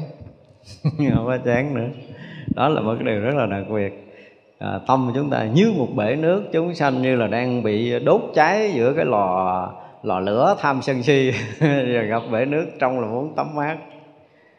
Và khi nào những cái vị tu mà dụng từ là có đủ cái đức đó đó thì mới có thể độ được quần sanh. Còn mà chưa đủ cái đó thì chưa phải là cái người có đức. Không có phải là do người này cứu mình mình mình mới quý không có lúc đó không có còn có cái đó nữa. Chúng sanh nghe tới tên mình thôi. Chúng sanh chỉ cần nhìn hình mình thôi là họ cảm nhận được một cái sự bình an tuyệt đối, một cái sự an lạc gì và họ nhận được cái yên ổn an lạc thực sự và họ muốn gần gũi, họ muốn tiếp cận thực sự. Họ muốn nương tựa thật sự. Thì đó là những người có đức. Và đây là, ngài nói là chúng sanh không có chán, thích thú, muốn gặp, muốn nương tựa, muốn được và cái sự dạy dỗ và chuyển hóa của vị đó. Nguyện tất cả chúng sanh tâm không có động loạn, chỗ thấy đều thuận, hiệp. Chúng ta nghe kỹ nha thuận, hiệp. Tâm không động loạn thì cái chuyện này dễ hiểu rồi, đúng không? Nhưng mà chỗ thấy điều thuận, có nghĩa là gì? Thuận mà hiệp nữa. Nó không có chống đối có nghĩa là thuận là mình cắt nghĩa theo cái kiểu nghĩa đùi mình đó tức là không có chống đối nhau nữa. Hòa thuận một cách tuyệt đối rồi. Thì vậy là giữa mình một lần nào đó mình và à, duyên cảnh mà mình thấy bây giờ rõ ràng là mình không có hòa thuận được với cây cỏ lá hoa. Chúng ta chưa có thuận chúng ta chưa có hòa hiệp một cách tuyệt đối với cây cỏ lá hoa này. Thấy? Thì mình còn riêng khác. Đúng không? Tại vì rõ ràng là cái này cái vị thấy là mình là đang thấy cho nên còn riêng khác chưa có thuận hiệu được đâu. Vì vậy mà giữa mình và chúng sanh mà thuận hiệp là nó không còn có bất kỳ một sự riêng khác nào. Nơi mình đã ra ngoài cái tầng của so sánh phân biệt, ra ngoài cái tầng của ngã và ngã sở rồi, thì mới đủ cái thấy thuận hiệp này. Không còn khác nhau nữa không còn có ranh vứt giữa mình và bất kể một cái gì nữa. Thì đó gọi là cái thấy thuận hiệp. Bồ tát cầu những cái chuyện mà mình phải à, mình phải tu hàng dạng kiếp nữa. Nhưng mà bồ tát thì muốn mình như vậy. À, cho nên chúng ta thấy rõ ràng là những cái vị đi trước đã dẫn dắt đã định hướng cho chúng ta rất rõ là mình sẽ đi tới đâu. Đó ví dụ như tới một cái ngày này mà thực sự là mình đạt tới cái thấy thuận hiệp, thì không còn có người thấy và vật bị thấy. Cái người thấy và vật bị thấy tan biến, nó chỉ hiện hữu cái hiện thực của cái cảnh giới đó thôi. Không còn có hai nữa, không còn có một sự riêng khác trong cái thấy. Cái thấy tuyệt đối bình đẳng. Trong cái bình đẳng tuyệt đối đó thì là là hiện hữu tất cả cái đang có. Và chỉ có hiện hữu tất cả cái đang có và cái tỏ thông tất cả những cái hiện hữu cho nên lúc đó mới đạt tới cái chỗ gọi là thấy thuận hiệp đó. mà bồ tát cầu nhiều chuyện mà mình chắc còn phải vài tỷ kiếp nữa mới tới. Không động loạn mà đạt tới cảnh giới thuận hiệp đó. Nguyện tất cả chúng sanh làm đủ những nghiệp hạnh rộng lớn thanh tịnh. Nghiệp hạnh rộng lớn thanh tịnh chứ không phải là nghiệp thế gian nữa. Đúng không? Như mình thì mình à, trải qua những nghiệp thiện, chúng ta trải qua những nghiệp ác rồi nhưng nghiệp thiện, nghiệp ác đó không phải là hạnh nghiệp, không phải là hạnh nguyện. Vì nói tới hạnh là nói tới nguyện. Thì như vậy là khi mà mình đã nguyện cứu hết cái loài người này, mình mới xuống đây. Ví dụ, mình muốn tất cả loài người đều được thấu suốt chân lý để được sống một cái đời sống siêu thoát. Và một lần mình xuống đây không được thì hai lần, ba lần, bốn lần, năm lần, sáu lần, hàng hà xa số kiếp chúng ta lui tới cõi người này. Và chúng ta hoàn thành cái tâm nguyện đó thì mới được gọi là cái gì? Những cái hạnh nghiệp rộng lớn và thanh tịnh của mình đã được hoàn thiện. Cũ cũ nguyên cõi mới là hạnh nghiệp lớn, đúng không? Ấy vậy là đời này ví dụ như đời này ví dụ như cõi người của chúng ta là khoảng 8 tỷ và chúng ta xuống đây sống 80 năm thì lên tới 9 tỷ. Đúng không? xong cái chúng ta tịch chúng ta tịch chúng ta quay lại cái đời sau tới đây chúng sanh này nó lên 10 tỷ. Nó lên hoài lên hoài vậy đó tại vì các cõi tới rồi những cái loài khác tiến hóa lên à, để thành người. Và nghe cõi này có nhiều Phật pháp và Phật pháp mà nó có cái khả năng để cứu thoát chúng sanh muôn loài vượt thoát thì các cõi khác nó cũng ùng ùng nó xin mua vé về cõi mình. thì như vậy là chúng sanh bắt đầu tăng lên. Chỗ nào có Phật pháp nhiều thì đương nhiên là chúng sanh các cõi khác tới là lạ lắm. Thì ra cái số lượng và cái người có khi nó tăng lên. À, Ở người trong cái cõi này nó tăng lên và tăng lên thì Bồ Tát vẫn tiếp tục cái hạnh nguyện rộng lớn, thanh tịnh độ thoát của mình. Và khi nào mà thấy được cái cái lực độ thoát của chúng sanh trong cõi của mình mà nó đạt được với cái tâm nguyện của mình thì mới hoàn thành cái hạnh nghiệp rộng lớn, thanh tịnh của chúng ta và rồi sao nữa? Khi mà tất cả chúng sanh được độ thoát thì tâm bồ tát sao? Tuyệt đối thanh tịnh. Khi mà đã thành bồ tát, đã thanh tịnh rồi. Và qua một cái giai đoạn dài để cứu giúp nhiều chúng sanh thì cái lực thanh tịnh nó lại rộng lớn vô cùng. Thành ra vừa dạo trong các cõi để độ sanh thì vừa tăng trưởng cái đạo nghiệp thanh tịnh của chính mình. Chứ không phải bận rộn độ sanh mà động tâm, không có chuyện đó đâu hiện cái tướng thì động giống như phàm phu, nhưng mà cảnh giới của tâm nó càng lúc nó càng cao, càng dày cái cảnh giới thanh tịnh. Nhưng mà nhìn theo góc phàm phu thì rõ ràng này cũng động, cũng nhân mặt, cũng nhíu mày, cũng tính toán đủ thứ đó đó nhưng không có đâu, tâm linh vẫn thăng tiến mà người thế gian không bao giờ tưởng nổi. Chỉ có những vị bồ tát mới thấy rằng, tại vì khi mà chúng ta làm một cái việc công đức mình không có lường đâu nha. Ví dụ mình à, hết tâm giúp một người và được kết quả là cái gì? Người đó, ví dụ như người đó bệnh mình giúp cho người đó hết bệnh đi. Thì à, được người đó hết sức cảm ơn, dòng họ cảm ơn, rồi thậm chí là họ thưởng mình tiền gì gì đó gì đấy nó không phải là công đức không phải là công đức. Nhưng mà vẫn tăng trưởng cái công đức ở cái chiều sâu mà chỉ có bậc thánh mới thấy được cái việc cứu người này công đức từ đâu cho tới đâu bao nhiêu cân lượng về công đức nó sẽ được sinh ra nơi tâm của mình. Mình thấy rõ, biết rõ. Chứ không phải là thấy cái người này cảm ơn mình, nhiều người cảm ơn mình, nhiều người biết tới mình mình được nổi danh cái gì. Không phải không phải vậy. Đó không phải là cái chuyện công đức rồi mà rõ ràng tự tâm chúng ta có cái gì nó lớn lên, rất là thường. À, cái thấy chúng ta nó rộng hơn, cái phước chúng ta nó tăng hơn, và cái nhìn của mình nó thông thoáng hơn mỗi một cái việc làm thiện làm phước mà nó sẽ trả lời cho mình đó là ví dụ như bây giờ mình à, à, xưa giờ mình thiền định giỏi lắm là mình ngồi được hai tiếng yên gọi là hai tiếng yên. Nhưng bây giờ là thứ nhất là nó yên hơn thứ hai nó lâu hơn và thứ ba là nó sáng hơn. Sau một việc mình làm có lợi cho ai đó mình không biết thì đó, nó sẽ trả lời từ ở sâu nơi nội tâm của chúng ta, từ sâu trong công phu thiền định chúng ta. Nếu mà nói dạng mà chúng ta còn đang ở cõi phàm, thì nó sẽ trả lời sau cái công phu thiền định của mình. Còn các vị bồ tát thì không có cần công phu thiền định, không có cần. Nhưng mà sẽ thấy rõ cái việc thấu suốt của mình rộng hơn. Ví dụ mình thấy tới tới tới tám vạn kiếp đi, thì sau lần công đức là mình có thể thấy tới chín vạn kiếp 10 vạn kiếp của chúng sanh. Tự động nó sẽ lớn trong cái thấy đó và ở đây không phải là cái cái mưu cầu của bồ tát nhưng mà là hạnh nguyện khi mà nó lớn cái tâm hành cái nó lớn á, thì trí tuệ và phước báo nó tự động nó lớn rồi và các vị bồ tát cũng thấy rõ điều này trong từng việc làm của mình.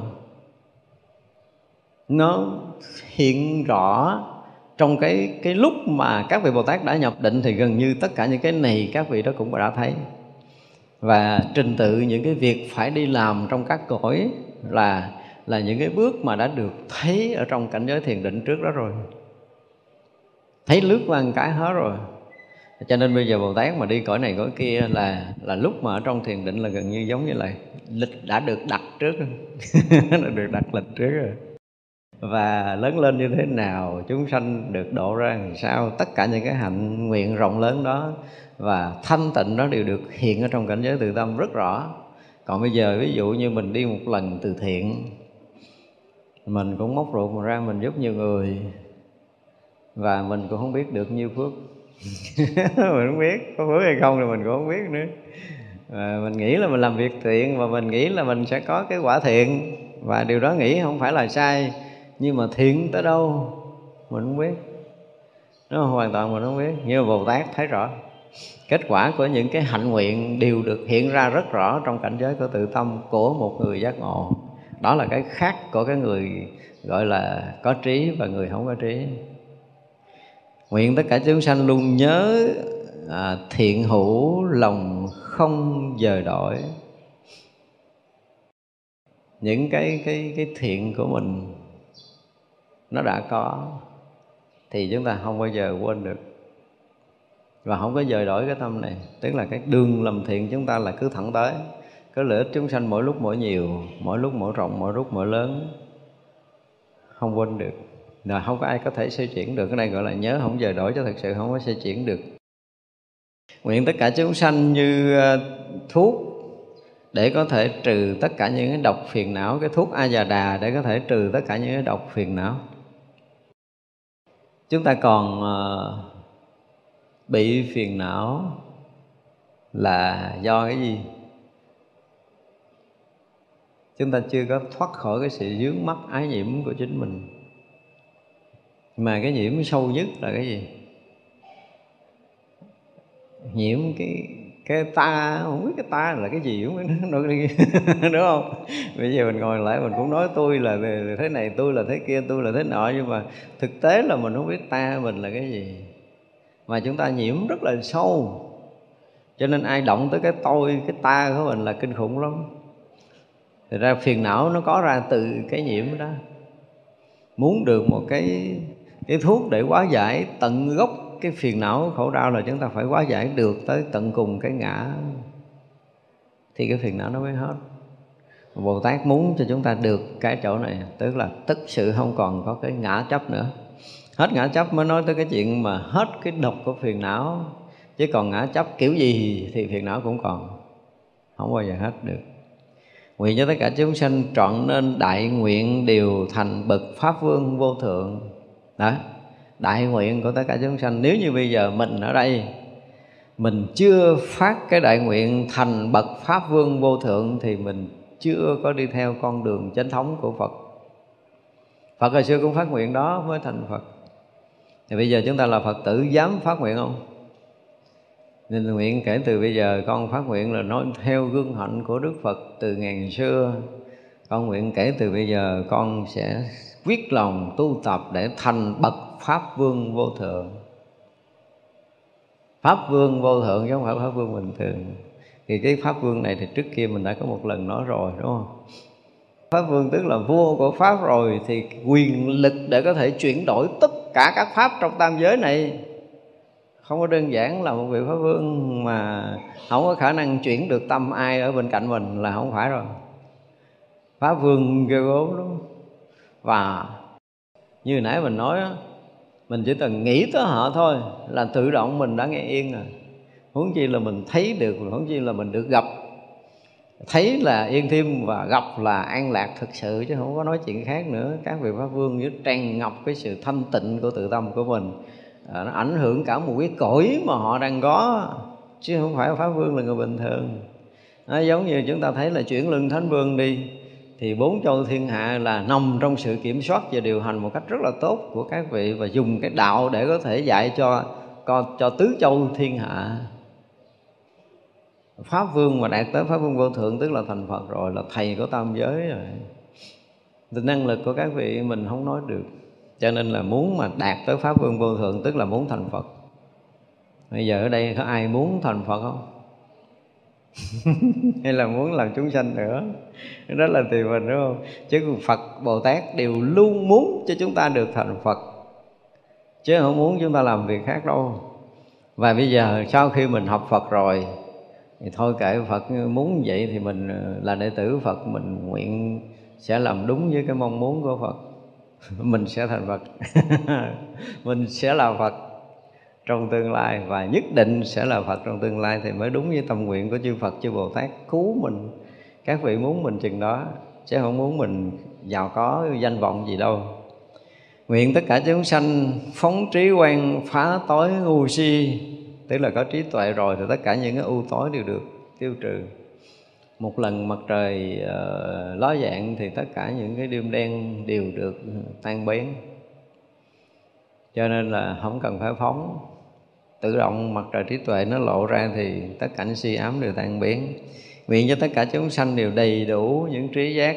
Chúng ta thấy tất cả những cái nguyện cái định hướng của bồ tát cho chúng sanh như mình á thì rõ ràng là từng bước từng bước từng bước là bồ tát đã dạch trước hết rồi, mở hết tất cả những con đường đi đến giác ngộ cho mình. Không còn cái kiểu nào mà các vị không có mở nên nhớ như vậy cho nên là chúng ta rất là sung sướng, rất là hạnh phúc rồi những người sau đã được người trước để dọn đường quá trống luôn à.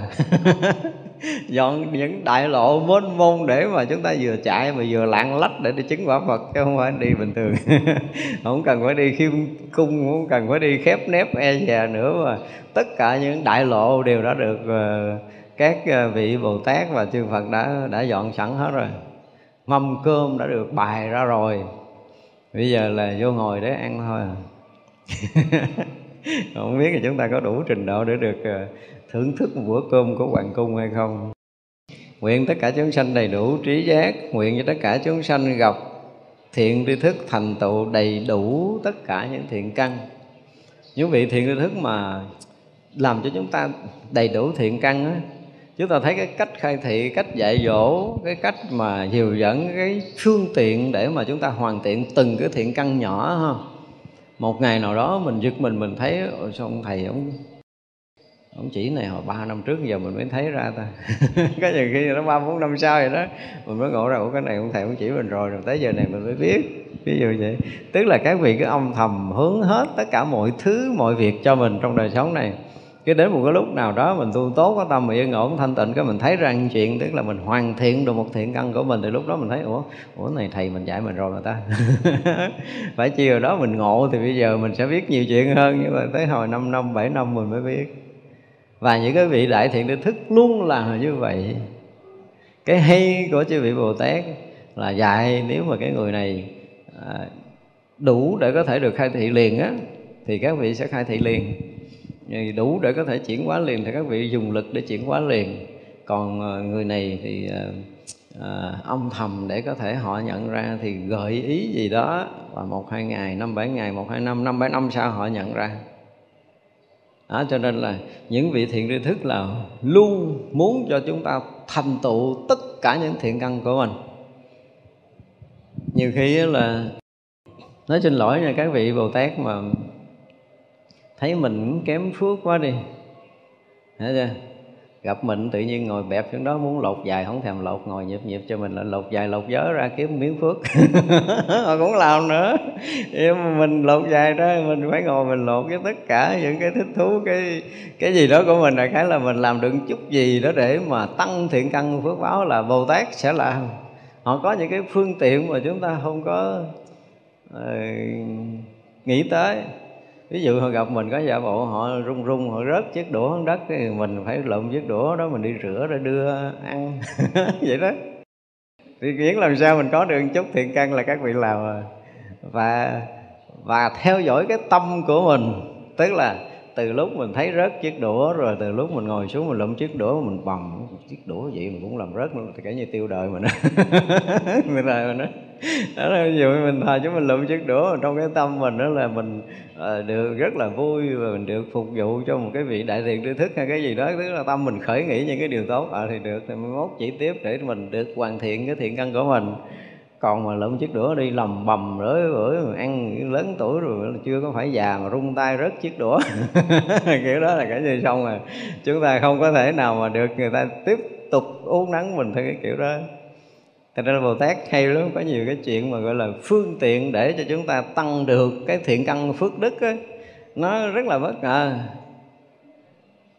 Tự nhiên thấy mặt mình cái ờ, hốt rá ờ, quăng chiếc sân ở sao quét sân đi sân dơ quá ví dụ vậy. Thì mình rất là thích thú được ờ, dọn dẹp về cái sân ở chùa ví dụ. Thì đó cũng là cái cách để chúng ta tăng trưởng thiện căn của mình. Chứ thực sự thì đó nít ba tuổi nó cũng làm được, ông thầy mình bộ khùng hay là không được bắt mình làm. Mình phải nghĩ lại đi, ông này không có đánh đổi đâu. Đừng có nghĩ là là ông làm không được. Nhưng mà vì muốn cho chúng ta thành tựu đầy đủ tất cả những thiện căn của mình, và tất cả những cái ngõ ngách, tâm thức của chúng ta nó được, gọi là, chìm nổi như thế nào trong tất cả những cái việc mà Bồ Tát dùng từ là gài cho mình tạo phước á dụng từ là gài á thực sự đó tạo cho cái cái cái phương tiện cho chúng ta làm phước á. Chúng ta không có thấy được. Có đôi lúc nhiều quá, có đôi lúc dùng dập quá, có đôi lúc cực quá, cái bắt đầu nhân mặt là hồ ngang đó là coi như khóa chốt. Không có thể tăng trưởng phước đức thiện căn được. Mà bồ tát vẫn tiếp tục tìm phương tiện khác, mà làm biến quá hả? Kiếm cách khác. Kiếm cách khác và biết làm sao là mình sẽ tăng trưởng thiện căn phước đức là bồ tát vui rồi. Cái vị đầu tiên tới với mình sẽ tạo được những cái phương tiện đó. Và khi tạo được phương tiện đó rồi, cái thiện căn phước đức mà chúng ta lớn lên rồi á, đến một cái tầng mà tâm chúng ta có thể khai mở, thì các vị sẽ dồn ép theo cái kiểu mà gọi là uống tâm mình mấy vị mà uống cung, uống cây rồi không có bằng bồ tát uống tâm của mình đâu. Thấy làm như là vẽ gãy một cái cốt rồi đó. Không có đơn giản. Tự nhiên rất là thân mà gần như là không có ngày nào có thể không gặp được bẻ một cái rốt một cái là không bao giờ mặt nhau nữa. Không bao giờ mặt nhau nữa, không có gặp được nữa. Thế nhưng mà đó là cái cách để uống mình và mình chịu được cái sự uống nắng đó thì mình sẽ trở thành một cái vật khí rất là lợi hại cho nhân gian này. Nhưng mà mình không có chịu sự uống đó mình bị gãy thì gãy thì thôi. Không có đủ sức để được uống nắng thì chịu thôi. À, không có nên trách người khác. Cho nên là bồ tát luôn luôn muốn mình thành tựu đầy đủ tất cả thiện căn. Vì mình đầy đủ tất cả những thiện căn phước đức rồi thì cái việc mà mở tuệ là không sớm không chiều mình sẽ có còn mình không chấp nhận tất cả những sự uống nắng đó để mà hoàn thiện thiện căn của mình thì mình không có lớn lên được đâu. Lớn lên là lớn từ những cái thiện căn phước báo của mình, chứ không phải lớn tuổi, không phải lớn cái tật. Đúng không? Mà mình lớn thiện căn phước báo thì người có tiến bộ. Đây là những lúc đại bồ tát thí hoa đẹp thiện căn hồi hướng khiến tất cả chúng sanh đều đó cái trí huệ thanh tịnh vô ngại lúc bố thí tràn hoa đại bồ tát đem thiện căn hồi hướng như vậy. Nguyện cho tất cả chúng sanh được người thích thấy người thấy điều kính mến thân thiện khát ngưỡng người thấy điều trừ sự ưu phiền được sự hoan hỷ lìa ác thường được gần gũi chư phật được nhất thiết trí. Đó, cúng qua bình thường bây giờ cúng nguyên một cái tràng hoa. Tức là cả những cái gì mà thiện lành của mình đã được tu tập thành tựu muôn vạn kiếp cũng hết. Cúng nguyên tràng đó mà cúng hết. Có nhiều cũng hết đó tức là nguyện đem tất cả công đức tu hành nhiều kiếp của mình hồi hướng đến tất cả chúng sanh. Chứ không phải là một việc lành nhỏ, hai việc lành nhỏ nữa mà là tất cả công đức tu hành của mình. Đây là một tràng hoa, là một tràng hoa lớn rồi đó, thì vậy là mà được hết tất cả công đức tu hành của mình, bây giờ dồn nén lại để được cái gì là nguyện cho chúng sanh được như sao? Người thấy thích. Tất cả người thấy đều thích. Không phải dễ đâu ấy à dù có đẹp trai cỡ nào cũng không dễ mấy người thấy thích đâu. Người này thích, người kia cũng ghét à. Vì chúng ta bên sau đó vẫn còn có cái nghiệp tập phiền não. Đằng này là hết cái tràn qua công đức của mình rồi tức là mình đã dẹp sạch hết tất cả những phiền não, những cái phiền muộn, những cái chống đối, những cái hơn thua rồi, không còn sạch hết rồi thì tất cả những cái còn lại chúng ta là những cái hương hoa của sự giác ngộ giải thoát cho nên chúng sanh phải dùng cái từ là khát ngưỡng để được ngắm nhìn, chứ không phải còn cái gì khác để mà đối chọi, để mà khó thấy không? thì bồ tát đã có đủ nguyên cái tràn hoa công đức đó rồi, cho nên là trời, người đều được khát ngưỡng để mà ngắm, để mà nhìn. Cho nên là chúng thanh thích thấy. Chứ bây giờ thích thấy cái gì? Bây giờ nguyên cả cái hội trường chúng ta, bao nhiêu người ở đây, mỗi người có cái thích thấy khác nhau. Đúng không? Không ai mà, ví dụ như chỉ cần nhìn hoa thôi là rõ ràng là một người thích một hoa khác nhau, không thể thích giống nhau được. Hỏi hết từng người, viết vô tờ giấy thì một trăm người khác nhau hoàn toàn mà bây giờ muốn cho tất cả chúng qua, chúng sanh thích thấy, có nghĩa là tất cả chúng sanh đều được khát ngưỡng cái hoa công đức. Và người này đã thành tựu qua công đức, mà công đức không phải một đời mà nguyên một tràn qua có nghĩa là được sâu chuỗi tất cả những cái thành tựu công phu hằng hà xa số kiếp của mình. Tới đây bây giờ mình bố thí cho tất cả chúng sanh muôn loài. Vì vậy là chúng sanh nào cũng khát ngưỡng để được ngắm nhìn. Thành ra là các vị là nguyện là cho được là tất cả mọi người đều được thích thấy rồi người thấy đều được kính mến. Và rồi đó là không phải kính mến không mà được thân thiện gần gũi. Rồi khát ngưỡng để được thấy. Rồi người thấy đều trừ được cái sự ưu phiền của họ nữa. Thì gì nếu mà một người bình thường như mình, mà mình cảm nhận được cái đạo hạnh của một bậc đạo sư trước mặt mình, thì mình tu dữ lắm mới cảm nổi chứ không thôi không cảm đâu, nghe đồn tới chơi chứ còn không biết ông đó ông đạo sư gì. chứ nào không biết nổi đâu. Và khi nào mà mình thực sự, mình cảm được đây là một cái bậc đạo sư nào một người mà đạo cao đức trọng, người có cái phạm hạnh thanh tịnh, tuyệt đối và có cái lòng từ thương yêu chúng sanh, với cái tâm thanh tịnh, an lạc của họ, mình cảm được, mình rung cảm được cái cảnh giới an lạc của tự tâm của họ, cho nên ưu phiền mình bị biến mất. Quý vị có bao giờ phiền muộn mà gặp một vị nào đó ngồi chơi, không nói câu nào tự động biến mất chưa?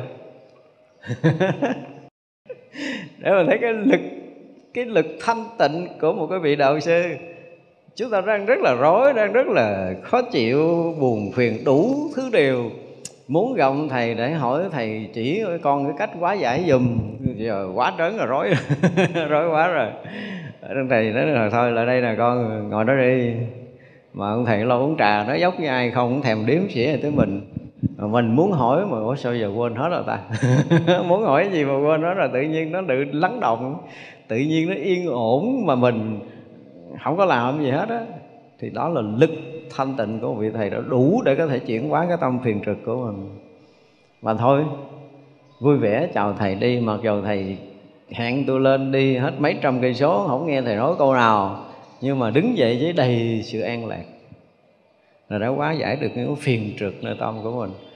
Và các vị gì sao? Gì đã đã đem hết những cái tràn qua công đức tới đây để chặn đời rồi mà. Cho nên là bao nhiêu cái công đức, phước đức, lành muốn dung chứa cho đầy ngập nơi tâm của chúng sanh để chúng sanh đều được an lạc như mình. Gọi là đem bố thí hết tất cả những cái tràn qua công đức của mình cho đời rồi. Thành ra mình thấy, người thấy đều được trừ cái sự ưu phiền chúng ta trong đời mà nếu có được cái duyên may để được gần những cái vị đại thiện tri thức này thì phước của mình nó lớn lắm. Từ xa thôi. À, ví dụ như giữa một đám đông cả ngàn người mình rất là khát ngưỡng được gặp vị thầy đó mà bữa đó trễ mà phải đứng cách xa hai ba cây số ở ngoài á. Và vị thầy đó thấy được cái tâm mình vậy thầy đó hướng chút xíu cái lực định của mình tới. Tự nhiên cái mình thấy ủa sao?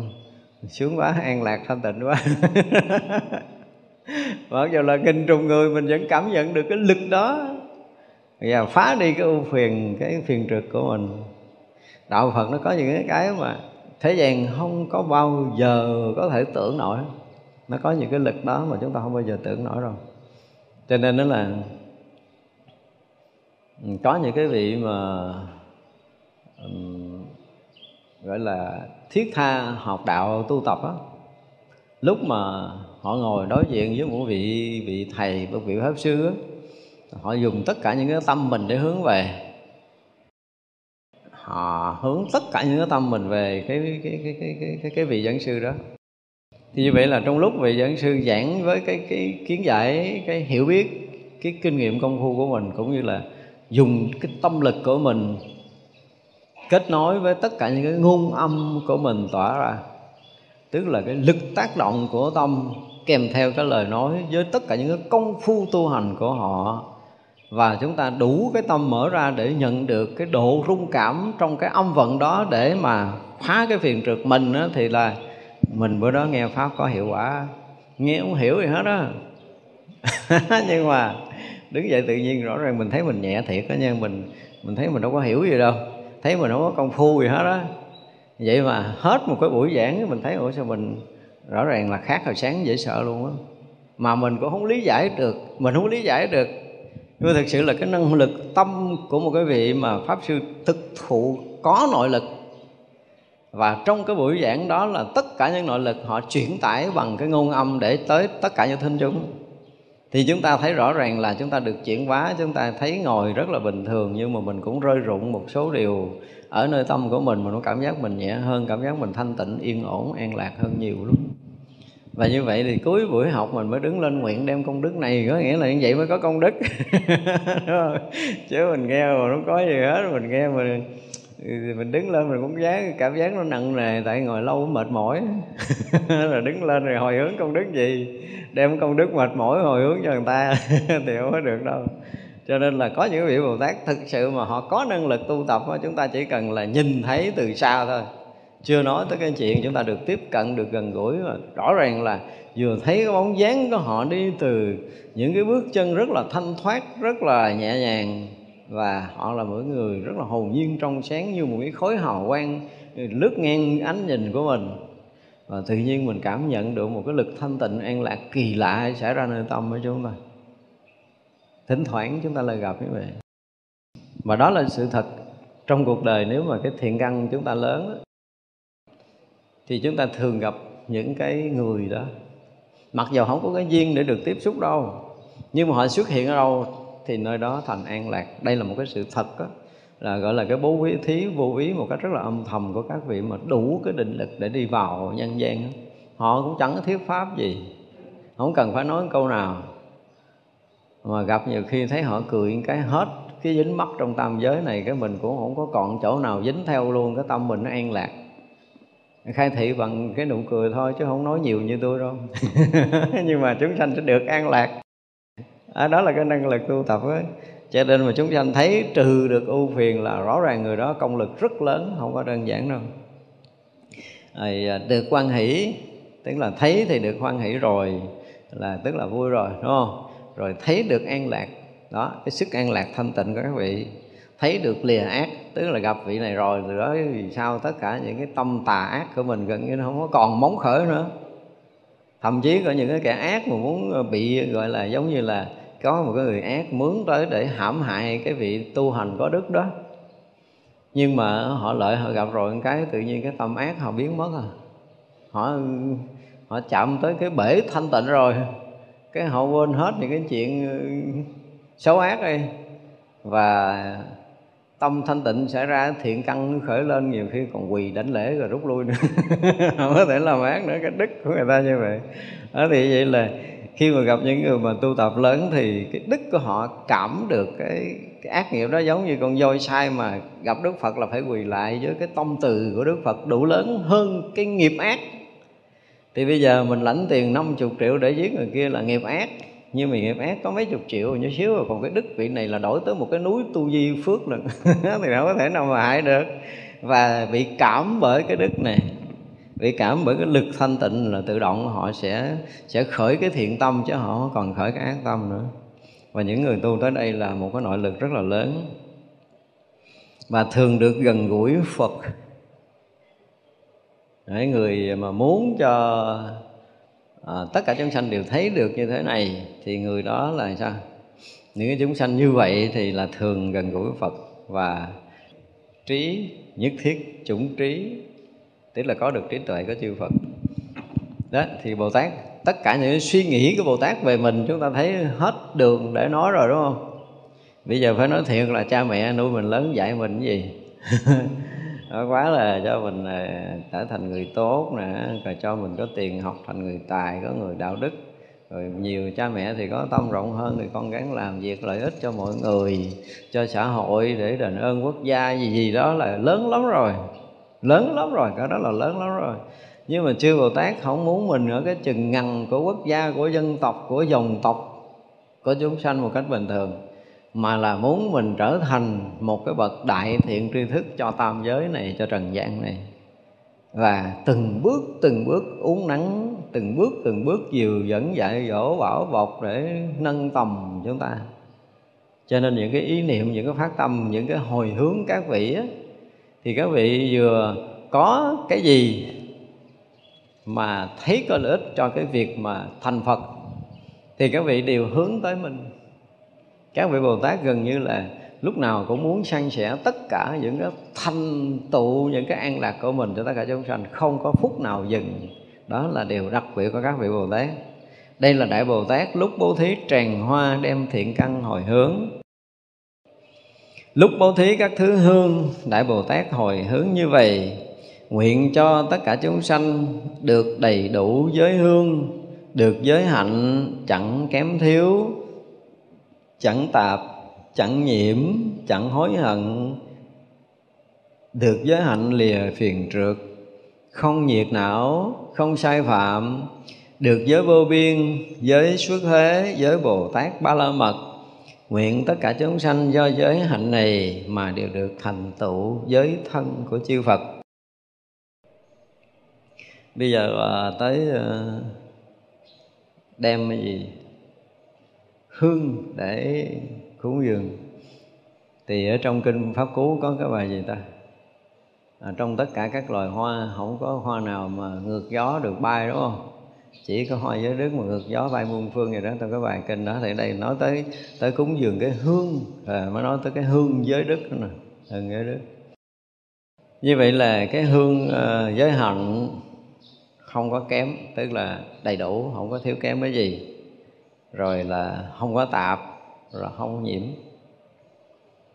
Chúng ta phải thấy cái người mà gọi là giới hạnh thanh tịnh là không có tạp không có nhiễm không có tạp có nghĩa là gì? Tà tâm tạp niệm. Ý niệm ý niệm mà à, ví dụ như bây giờ mình ngồi đây nè cái à, mình nhớ một chút về chuyện quá khứ thôi và mình nghe dòng lòng mình nó vui lên. Nhớ quá khứ mà lòng không vui nó khác nha. Nhớ quá khứ mà không vui không buồn nó khác. Còn nhớ quá khứ mà chúng ta gợn một chút vui gợn một chút buồn có nghĩa là gì? Chúng ta nhớ là cái chuyện nhiễm của mình. Vì có nhiễm cho nên mới thành vui buồn. Cho nên có những cái nghiệp xảy ra mà chúng ta không vui, không buồn. Có những niệm xảy ra mà mình thấy biết mà rõ ràng là mình không có ở hai đầu vui buồn và mình không vướng mắc với nó, là nó là cái chuyện khác. Là xem như chúng ta không tạp, không nhiễm. Hoặc là chúng ta hướng về tương lai một cái chuyện gì đó mà mình cảm giác là ví dụ như mình tưởng tượng là mình ờ, à, mua được miếng đất đẹp nè ha cái mình có một cái nhà lầu nhà lầu thiệt đẹp của mình trang trí thiệt lộng lẫy. Cái tối hôm đó mình có một cái giường thiệt đẹp của mình lên đó mình ngủ rất là yên cái mình cảm thấy mình thích. Ví dụ vậy đó. Thì đó là những cái tâm gọi là tạp nhiễm của mình. Tạp nhiễm của mình mình phải thấy ra. Thì vậy là xem như mình à, không có giữ giới. Chứ chưa nói tới cái chuyện phạm mà mình phải thấy rằng ý niệm ô nhiễm sẽ ra nơi tâm cho nên cái người tu thiền đó là đã tu thiền không cần giữ giới là vậy đó. Tại vì không bao giờ xảy ra cái ý niệm tạp nhiễm ở nơi tâm. Thì người đó thật sự rất là thanh tịnh. Và họ chỉ giữ sự thanh tịnh của tâm chứ họ không phải giữ giới pháp bị nghiêm cấm bên ngoài là sai. Nhưng mà nhiều người học giới lại nghĩ là tôi chỉ giữ giới này cho đàng hoàng, chứ mình không có giữ tâm mình thanh tịnh. thế giới là giới tướng bên ngoài tâm thanh tịnh, ở trong thì cái nào là cái gốc? Bây giờ tôi không móng tâm tạp niệm. Suốt ngày, suốt đêm tôi thanh tịnh mà tôi không nói tôi giữ giới nào hết. Vậy được không? Ai đúng hơn ai? Do đó 12 năm đầu Đức Phật đâu có nói giới gì.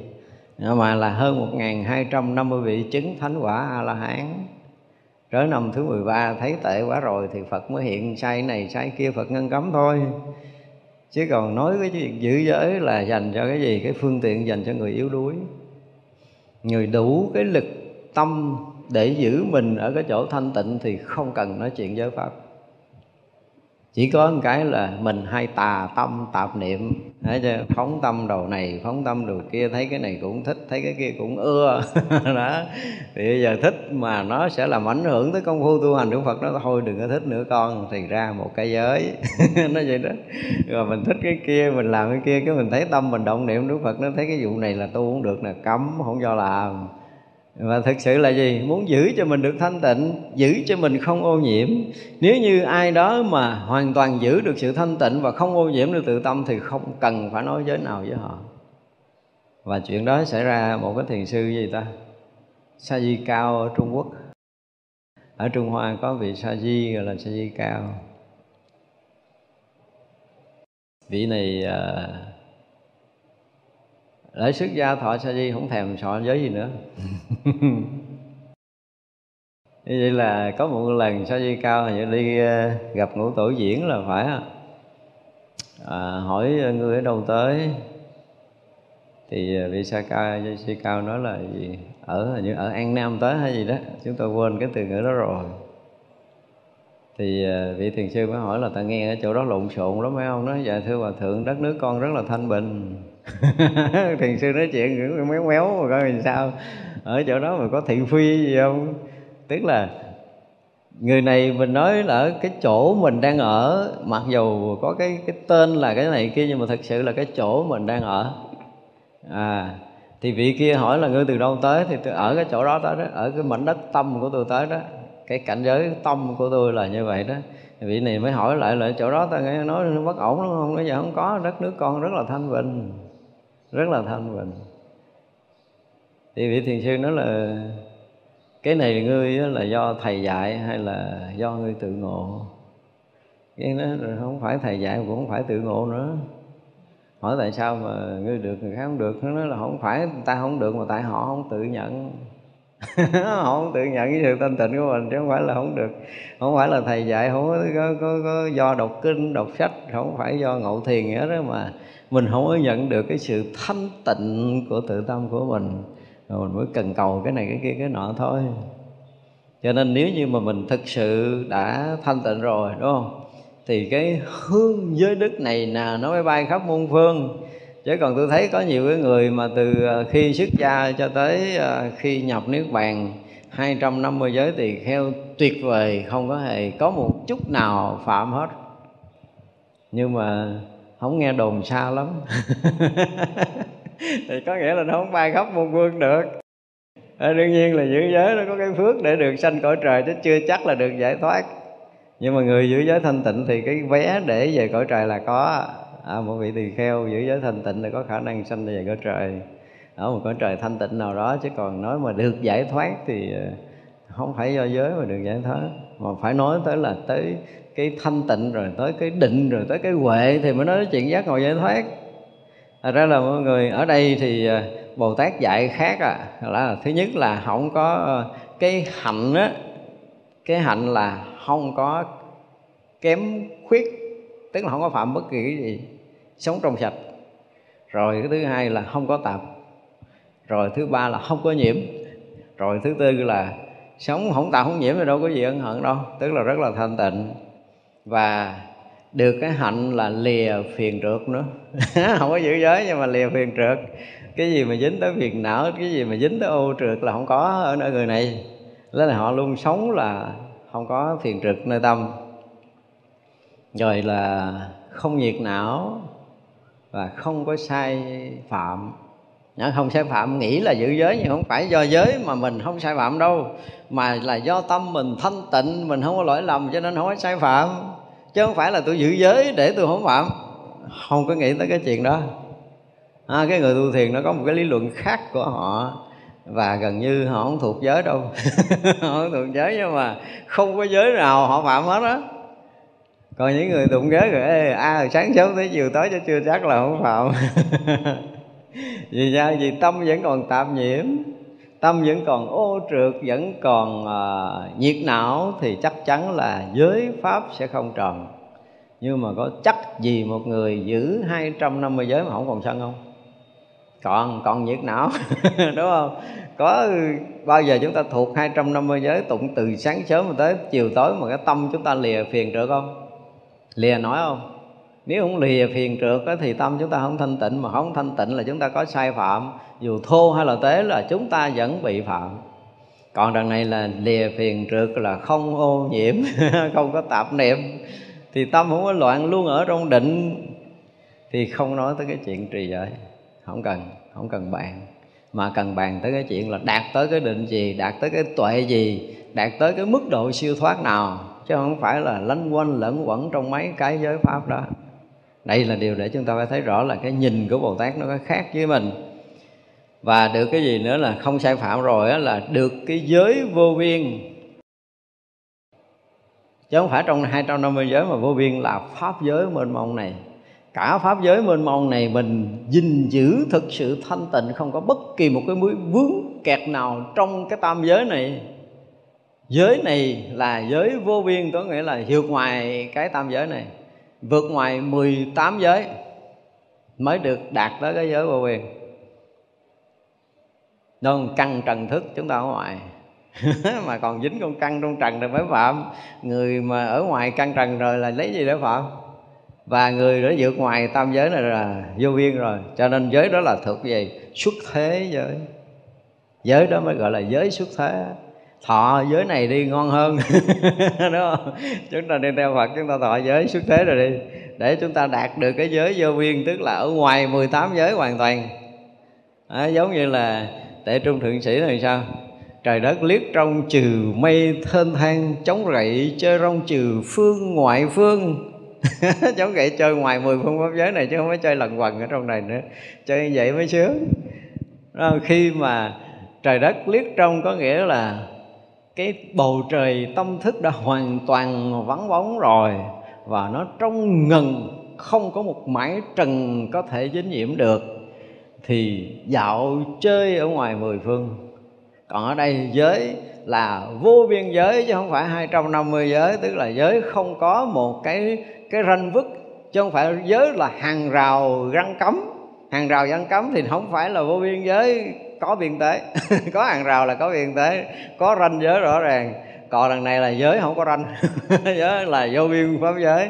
Và như vậy thì khi tâm chúng ta mà thực sự thanh tịnh, thực sự an lạc, không còn ô nhiễm, không còn phiền trượt nữa, thì tâm của mình nó rộng khắp cả pháp giới này mà không có chỗ nào dính mắc được, thì chúng ta trở thành cái người gì? Xuất thế.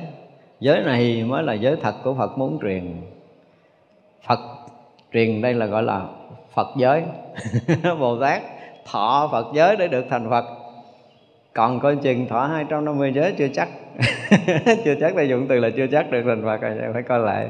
Phải học cái giới mà cỡ đại thừa giới này là là vô biên giới để được xuất thế, để được xuất thế theo cái nghĩa của bồ tát dạy. Đó là giới của bồ tát ba la mật. Là giới vượt thoát cái sinh tử luân hồi vượt thoát, cái lầm mê của sinh tử này chứ không phải giới bình thường nữa. Giới của bồ tát là cái gì? Tam tụ tịnh giới. Cho nên là chúng sanh là vô biên là mình cũng độ được, phiền não vô tận mình cũng ra được tất cả những cái điều mà bồ tát đều hướng cho chúng ta tới cái chỗ tận cùng giác ngộ chứ không có dừng lại. Không có dừng lại là chúng ta được thanh tịnh thân tâm này là thôi. Là không có phạm cái này không có phạm cái kia là được rồi. Không có chuyện đó. Cái đó là cái kiến giải của phàm phu. Sống suốt đời giữ cho nó được ờ, không có phạm. Đó là là, là cái gì đó? Gọi là cố gắng ờ, dè dặt uh, cẩn thận. Nói cái kiểu gì giới là phải có những cái đó nó kèm theo cố gắng dè dặt cẩn thận nghiêm túc đàng hoàng. Cái nghĩa nó vậy đó. Mà hỏi coi mấy cái ông giữ giới là phải phải cố gắng gì nè con phải dè dặt đừng có thế này thế kia. À, phải à, đừng có cho phạm cái này phải đừng có cho phạm cái kia. Giới là nói tới cái chuyện không phạm nhưng ở đây thì bồ tát không nói chuyện không phạm mà bồ tát nói cái chuyện là thanh tịnh của tự tâm, nói chuyện là không cấu uế, không dính nhiễm, không ô trượt không có tạp niệm, không có tạp nhiễm, và nói tới cái chuyện thanh tịnh, và nói tới cái chuyện rộng lớn, vô biên, vô tận, nói cái chuyện mà xuất thế gian chứ không nói tới cái giới tầm thường nữa. Và nói tới cái giới mà gọi là ba la mật, tức là vượt thoát ở ngoài cái bờ của sanh tử, thì đó là giới mà của bồ tát muốn rồi hiện cho tất cả chúng sanh đầy đủ cái giới hạnh này và thành tựu giới thân của chư Phật. Học giới này có bộ được á? Thành tựu giới thân của Phật chứ không phải thành tựu 250 giới được. À, thì giới này sẽ vượt thoát ngoài tam giới đúng như cái nghĩa mà các vị Bồ Tát đang muốn với chúng ta. Cho nên là dù chúng ta không có hiểu biết không có thuộc về giới không có thuộc có thọ nhưng mà rõ ràng là cũng rất là nhiều người không có thuộc. Nhưng mà sau khi đã thọ giới rồi thì mình luôn giữ cái tâm mình nó không có tạp. Đó, rõ ràng các vị bồ tát đi từng bước rõ ràng á không có tạp. Xong rồi tới gì? Không có ô nhiễm. Rồi tới gì? Không có hối hận tức là không có sai lầm thì đương nhiên hối hận rồi. Không có sai phạm không hối hận. Rồi tới gì? Tới thanh tịnh. Rồi tới gì? Tới vượt thoát. Thanh tịnh rồi với cái vô biên rồi tới cái xuất thế và tới cái giới thân huệ mạng của Phật. Như cái giới 250 là không có được nói giới thân huệ mạng của Phật rồi nha. Đó là giới của một vị tỳ kheo. Còn giới thân huệ mạng của Phật là vô biên giới là xuất thế giới là thâm tịnh giới là siêu thoát giới. Đó, thì mới được tới cái giới thân của Phật. Đây là điều để chúng ta mới thấy cái khác biệt mà khi nói tới giới của bản kinh đại thừa nó không phải là bình thường. Đây là lúc đại bồ tát à, bố thí các thứ hương đem thiện căn hồi hướng khiến tất cả chúng sanh đều được viên mãn giới trụ vô ngại. Giới của bồ tát là viên mãn giới.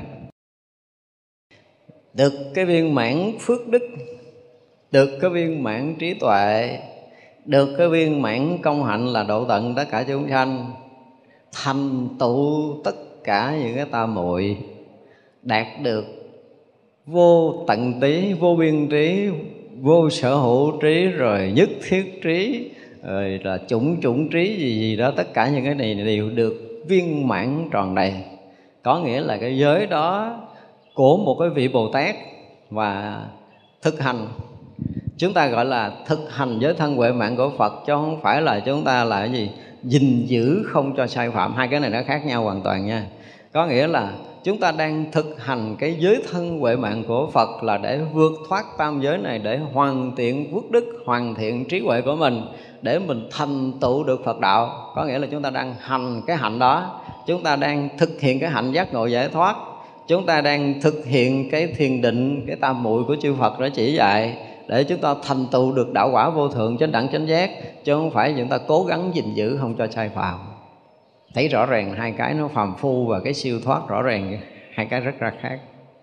Cho nên chúng ta nếu mà có duyên để được mà học đại thừa giới pháp thì chúng ta thấy là một cửa mở rộng lớn. Còn nếu không á, thì giới của chúng ta là là những cái gì nó nó ràng buộc khiến cho chúng ta nó có một cái cảm giác gì đó nó nó nó, nó không được thoải mái. À, không được làm này nha không được làm kia không được làm nọ. Cứ mở mắt ra là không được này không được kia không được nọ này không được làm kia không được làm. Với suốt đời gì nó khổ lắm chứ. Đó là tinh thần giới pháp của đức phật là tinh thần giác ngộ giải thoát. Đức phật cũng muốn cho tất cả mọi người nhận được cái tinh thần giác ngộ giải thoát này để học giới. Và nếu như chúng ta ở cái chân trời giác ngộ giải thoát mà chúng ta học thì tất cả những cái giới đều là cái pháp hành để đạt tới giác ngộ giải thoát chứ không phải là cái gìn giữ không cho sai phạm. Chúng ta hiểu cái tinh thần này để chúng ta sống nó nhẹ chút. Nhất là những vị mà mà à, đã thọ tỳ kheo tăng thọ tỳ kheo ni rồi đó là giới nhiều lắm. Đúng giới nhiều nhiều khi là thọ giới rồi giờ tụng ba bốn tháng mà cũng thuộc tụng liên tục ba năm mỗi đêm mỗi tụng cũng thuộc nữa không thuộc thiệt á. Bây giờ mà đem mà tra giới tôi là tôi chịu chết. Tôi không có thuộc. Nhưng mà ngày đêm mình cố gắng mình gìn giữ cho tâm mình không tạp. Đúng không? Tâm mình không nhiễm, tâm mình không lỗi lầm và giữ được sự thanh tịnh, rồi giữ được cái thiền định, giữ được cái sự vượt thoát thì là không có phạm cái gì, tức là giới không cần phải bày nếu mình có tạp nhiễm là mình sẽ có phạm và tạp nhiễm thì phải sao? Chúng ta rớt xuống cái tầng sâu rồi. Đến cái tầng sâu cái sự ô nhiễm tâm, tạp niệm, tạp loạn rồi thì thì nói tới cái chuyện giới pháp. Cho nên giai đoạn đầu mà chúng ta thấy đức phật mới vừa giác ngộ á, thì cái cái lực giải thoát của đức phật lớn, kinh khủng lắm. Chúng ta phải dùng cái từ thế gian là nó quá kinh khủng đi cho nên năm anh em kiều trường như vừa xuất hiện trước đức phật là thiếu điều đã chứng a la hán rồi. Không biết là chứng liền khi thấy đức phật hay không thì không có diễn tả trong kinh. Rồi nói đức phật nói hết một cái thời tứ đế thì mới có ông a nhã kiều trường như chứng quả a la hán thì vậy là cái cái thời gọi là thời khai thị đầu tiên, có liền có một người giác ngộ liền. Thì chúng ta phải nói là không có đủ cái trí để chúng ta tưởng tượng cái định của Đức Phật, cái lực siêu thoát của Đức Phật. Nói mấy câu mà người ta vượt ra ngoài thì không có thiệt á. Nghi thời pháp đầu tiên có người chứng thánh quả mà. Thì rõ ràng là đạo Phật đã khai thị để được giác ngộ từ buổi ban đầu. Không có thông qua cái giới nào hết, mà thông qua là cái vô biên giới, cái thanh tịnh giới, cái giác ngộ, giải thoát toàn triệt của Đức Phật để khai thị lần đầu tiên trong cái bài pháp đầu tiên ở cõi phàm. Còn cái cõi tâm để nói lên cái bộ kinh này thì là một cảnh giới hoàn toàn khác.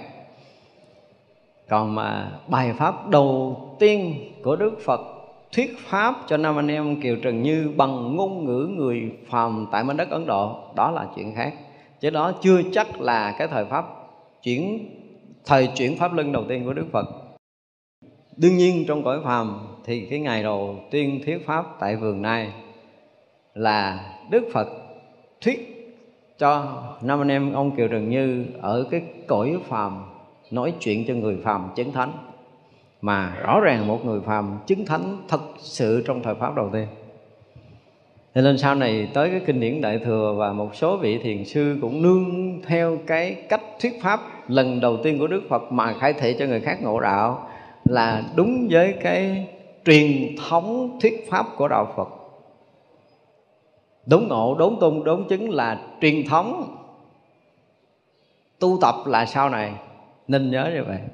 Cho nên các vị mà à, nương theo cái cách mà dụng công tu tập trong hệ thống kinh nguyên thủy đó là phương tiện sau này chứ không phải là truyền thống.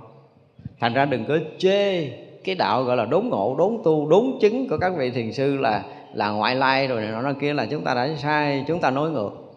Bây giờ hỏi các vị nói là là cái thiền đốn ngộ là ngoại lai, thì hồi đầu đức phật có đốn ngộ cho ai không? Thời thuyết pháp đầu tiên có phải là cái thời đốn ngộ không? Mà đốn ngộ là truyền thống mà. Lần đầu tiên đức phật thuyết pháp là khai thị, người ta chứng đạo, thì cứ nghĩa là đốn ngộ chứ gì? Thì các vị thiền sư nương theo truyền thống đốn ngộ của phật. Chứ không phải là ngoại lai đâu à đi theo con đường đúng á. Còn mình mà dụng công để mình chứng này cái kia thì phải coi lại à. Cho nên mình nói nói nói mà tưởng là mình mình à, áp dụng chính xác một trăm phần trăm theo cái cách thức của kinh nguyên thủy đức phật dạy sau này. Hiểu chưa? Để mình hành trì để mình chứng đắc thì mình nói là mình tu theo truyền thống thì phải coi lại. Truyền thống không phải là cách dạy để thực hành công phu mà truyền thống là khai thị để chứng ngộ. Năm ông chứng ông ngay tại chỗ đúng không? Tức là 20% dân số khi một thời thuyết pháp đầu tiên là đã chứng thánh quả a la hán nếu mà tính theo phần trăm năm người chứng người thì rõ ràng là là Đức Phật là cái người đầu tiên nói tới cái chuyện đốn ngộ, đốn tu, đốn chứng trong thời Pháp đầu tiên tại cõi ta bà này. Và ở trong cái cảnh giới tỳ lô giá na Đức Phật nói bản kinh quan Nghiêm này cũng là cái cách để khai thị đạt tới cái chỗ đốn ngộ, đốn tu, đốn chứng. Chứ không nói tới cái chuyện dụng công. Dụng công là sau cái thời Pháp mà không ngộ. Và thấy chúng sanh đời sau như mình ngu quá thôi có cái chỗ để cho mình nương gá. Thì thì đã nương gá theo cái pháp để mà hành á thì đừng cho đó là truyền thống là chúng ta đã sai coi đi, thời pháp đầu tiên đức phật nói chuyện chứng thánh thì cái lúc mà ông nghe ông dụng công kiểu gì mà ông ngộ à? Không có dụng công nghe không à? Nghe xong là chứng thánh quả chứ không có kịp dụng công.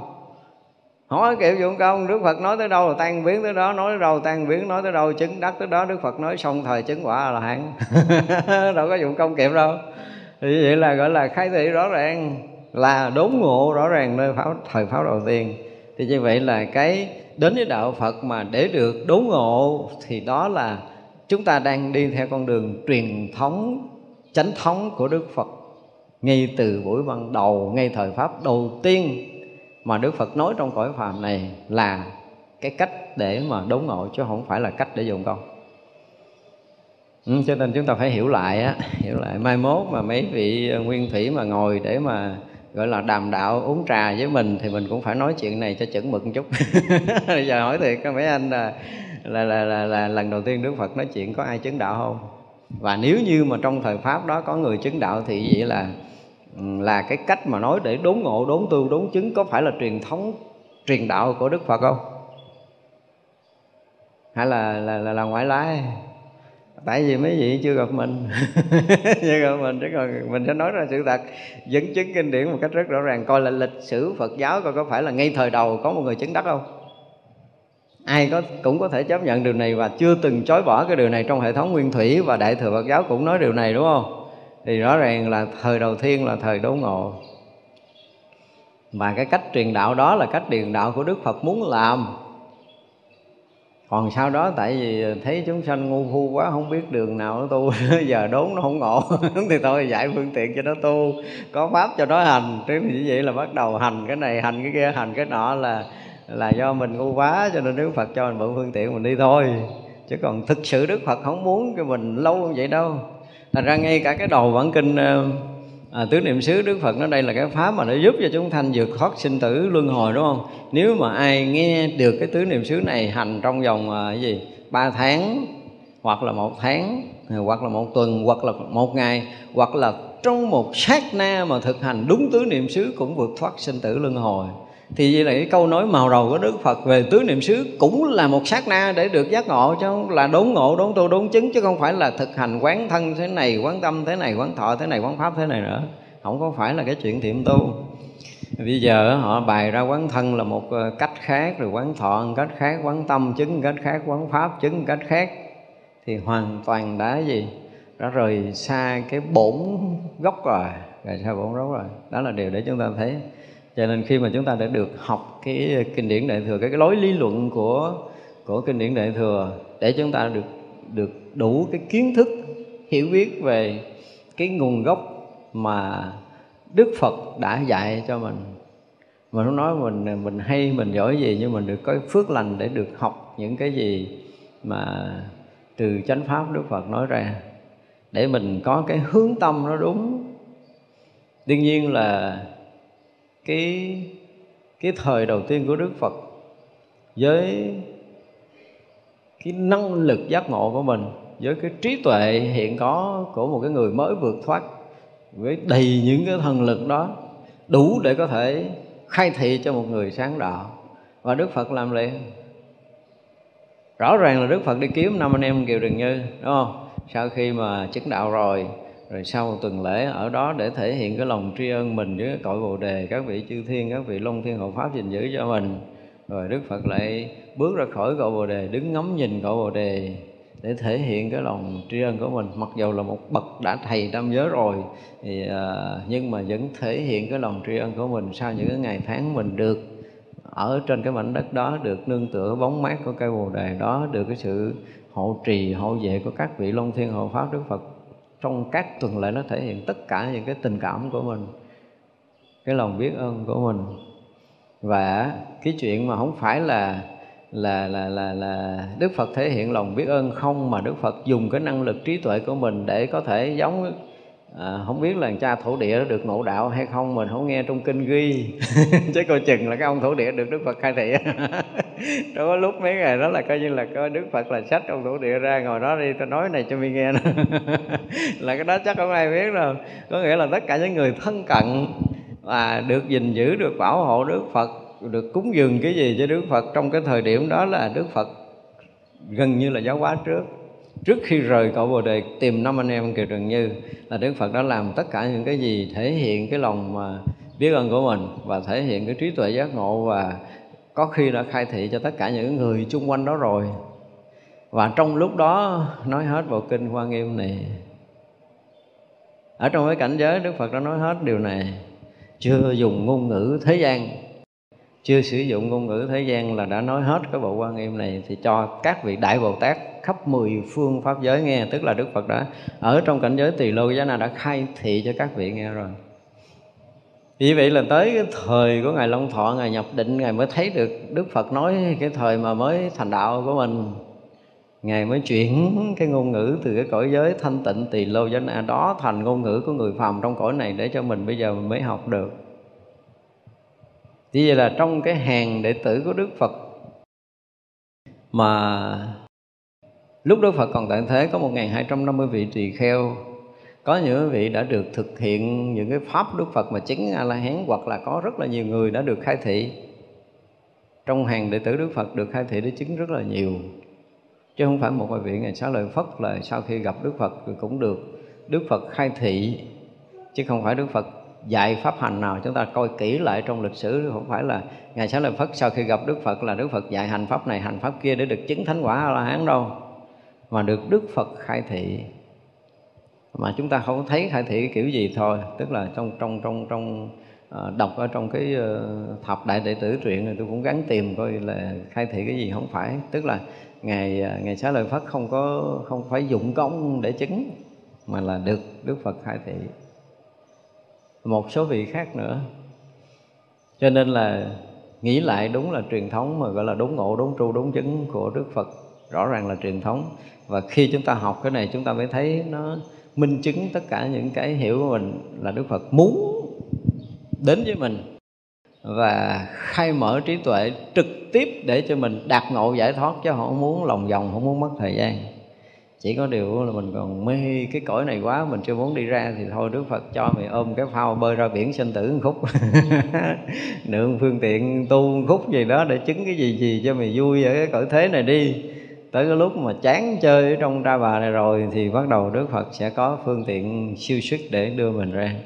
Và chư tổ nào mà có cái lực để có thể mà um, khai thị á các vị thiền sư nào mà có cái lực để có thể khai thị á thì những vị đó là những vị đó bắt đầu áp dụng cái ờ, gọi là truyền thống khai thị của Đức Phật để có thể cứu thoát cái lòng mê của người khác.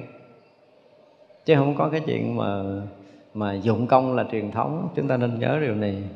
À, học kinh điển này thường không phải là chúng ta muốn muốn uh, gọi là lý luận để thấy là cái này nó hơn cái kia. Nhưng mà nhìn lại nhìn lại cái uh, cái cái lịch sử thì chúng ta thấy rõ ngay thời pháp đầu tiên có người chứng a la hán và trong cái kinh điển này cũng vậy không có dạy cái giới từ từ tại vì 12 năm đầu Đức Phật đâu có nói giới đâu. Mà chứng quả là hán gần như là một ngàn mấy trăm vị rồi ni cũng đã mấy trăm vị chứng ở hán rồi trong trong mười mấy năm đầu á. Mà đâu có nghe nói giới đâu. Rồi sau đó thì rõ ràng là căn cơ của chúng sanh thời mình Đức Phật thấy không được. Lấy cái bộ không xong rồi. Rồi bắt đầu Đức Phật mới hiện ra ông này à, sai cái này. Nãy giờ có một vị xuất gia cái rồi à, tối à, không có ở trong tăng chúng về sống với vợ. Có tại có vợ phải hồi gặp Đức Phật là cỡ như hết biết trời trăng mây nước rồi. À, có những người mà đang có vợ có con và tự nhiên gặp Đức Phật cái cái lực của Đức Phật nó hút đi theo đi theo để vô tăng đoàn nhập tăng chúng. Xin Đức Phật là cho con được quy Phật quy pháp quy tăng. Đức Phật thiện lai thì kheo cái là trọc đầu đó, đắp y. Và theo Đức Phật tu tập cũng chưa có được cái gì. Cái à, nhớ tới vợ ban đêm về thăm như thăm cái người này nói người kia nói cái Đức Phật Ờ, đó thì cấm cái giới người xuất gia là cấm cái giới gì? Dâm. Đó, thì phạm cái giới đó được xem lên là phạm giới. Và rõ ràng cái người mà bị như vậy là tức là người bị ô nhiễm người bị tạp nhiễm. Chúng ta phải thấy cái từ tạp nhiễm ô nhiễm nó rất là hay ở trong nói tới cái giới pháp chúng ta phải nói tới cái tiền từ ô nhiễm và tạp nhiễm. Thì bắt đầu mới ra giới. Rồi thì chắc là cái gì? Đó là cái người phàm thật có trong cái thế gian này mà có khi Đức Phật hiện ra một cái ông trời nọ đâu nó, nó có đời sống vậy rồi Đức Phật đưa cho tăng chúng rồi Đức Phật cũng khiến về vậy rồi Đức Phật ra cái giới. Nó ví dụ gì đó. Rồi tự nhiên cái là có một vị tăng lén lén lấy đồ của vị tăng khác cái làm động chúng người này nghi người kia người kia nghi người nọ thì đức phật mới ra cái giới thứ hai là không có được trộm cắp. Nhưng mà thực sự là cái người đó là cái người của đức phật à, ứng hiện ra giống như đức phật biến ra một cái ông đó làm trong đó ông phạm chuyện đó không ai chấp nhận được. Và ở trong tăng chúng làm vậy thì động chúng này nọ kia đức phật ra giới thứ hai. Thì vậy là tất cả những giới pháp không phải là chúng sanh phạm mà với trí tuệ đức phật thấy rằng người này làm cái này người kia làm cái kia nó không có phù hợp với đời sống thanh tịnh của chúng tăng. Và không giúp được cái đạo giác ngộ giải thoát và không có lợi ích cho thiền định cho nên đức phật thấy cái gì mà không phù hợp, đức phật hiện cái sai đó. Và đại chúng thấy rõ ràng cái chuyện này nó không đúng, ai cũng chấp nhận. Đó là một giới. Chứ không phải là ngay từ đầu giác ngộ, đức phật đã thấy điều đó rồi. Nhưng mà cái trình độ căn cơ chúng sanh càng lúc nó càng khác đi. Những cái chúng sanh gọi là siêu xuất ở cái đất Ấn Độ đó đó, trong cái thời đó đó, là trong 12 năm là Đức Phật đã gì? Đã khai thị cho chứng thánh quả hết rồi rồi xuống tới cái tầng thấp. Sau 1250 vị tỳ kheo đó là là xuống cái tầng thấp hơn. Rồi bắt buộc phải nhờ tới phương tiện. Thì đó là phương tiện trong đó có giới có này có kia đó. Chúng ta phải thấy hiểu cái điều này. Và cách để dụng công cách để gìn giữ bảo hộ lục căn gì gì gì đó là sau này hết. Chứ còn những cái thời mà khai thị đều là những cái thời đầu à, chúng ta học tới đây chúng ta nghĩ ha. Thì chắp tay hồi hướng chúng sanh vô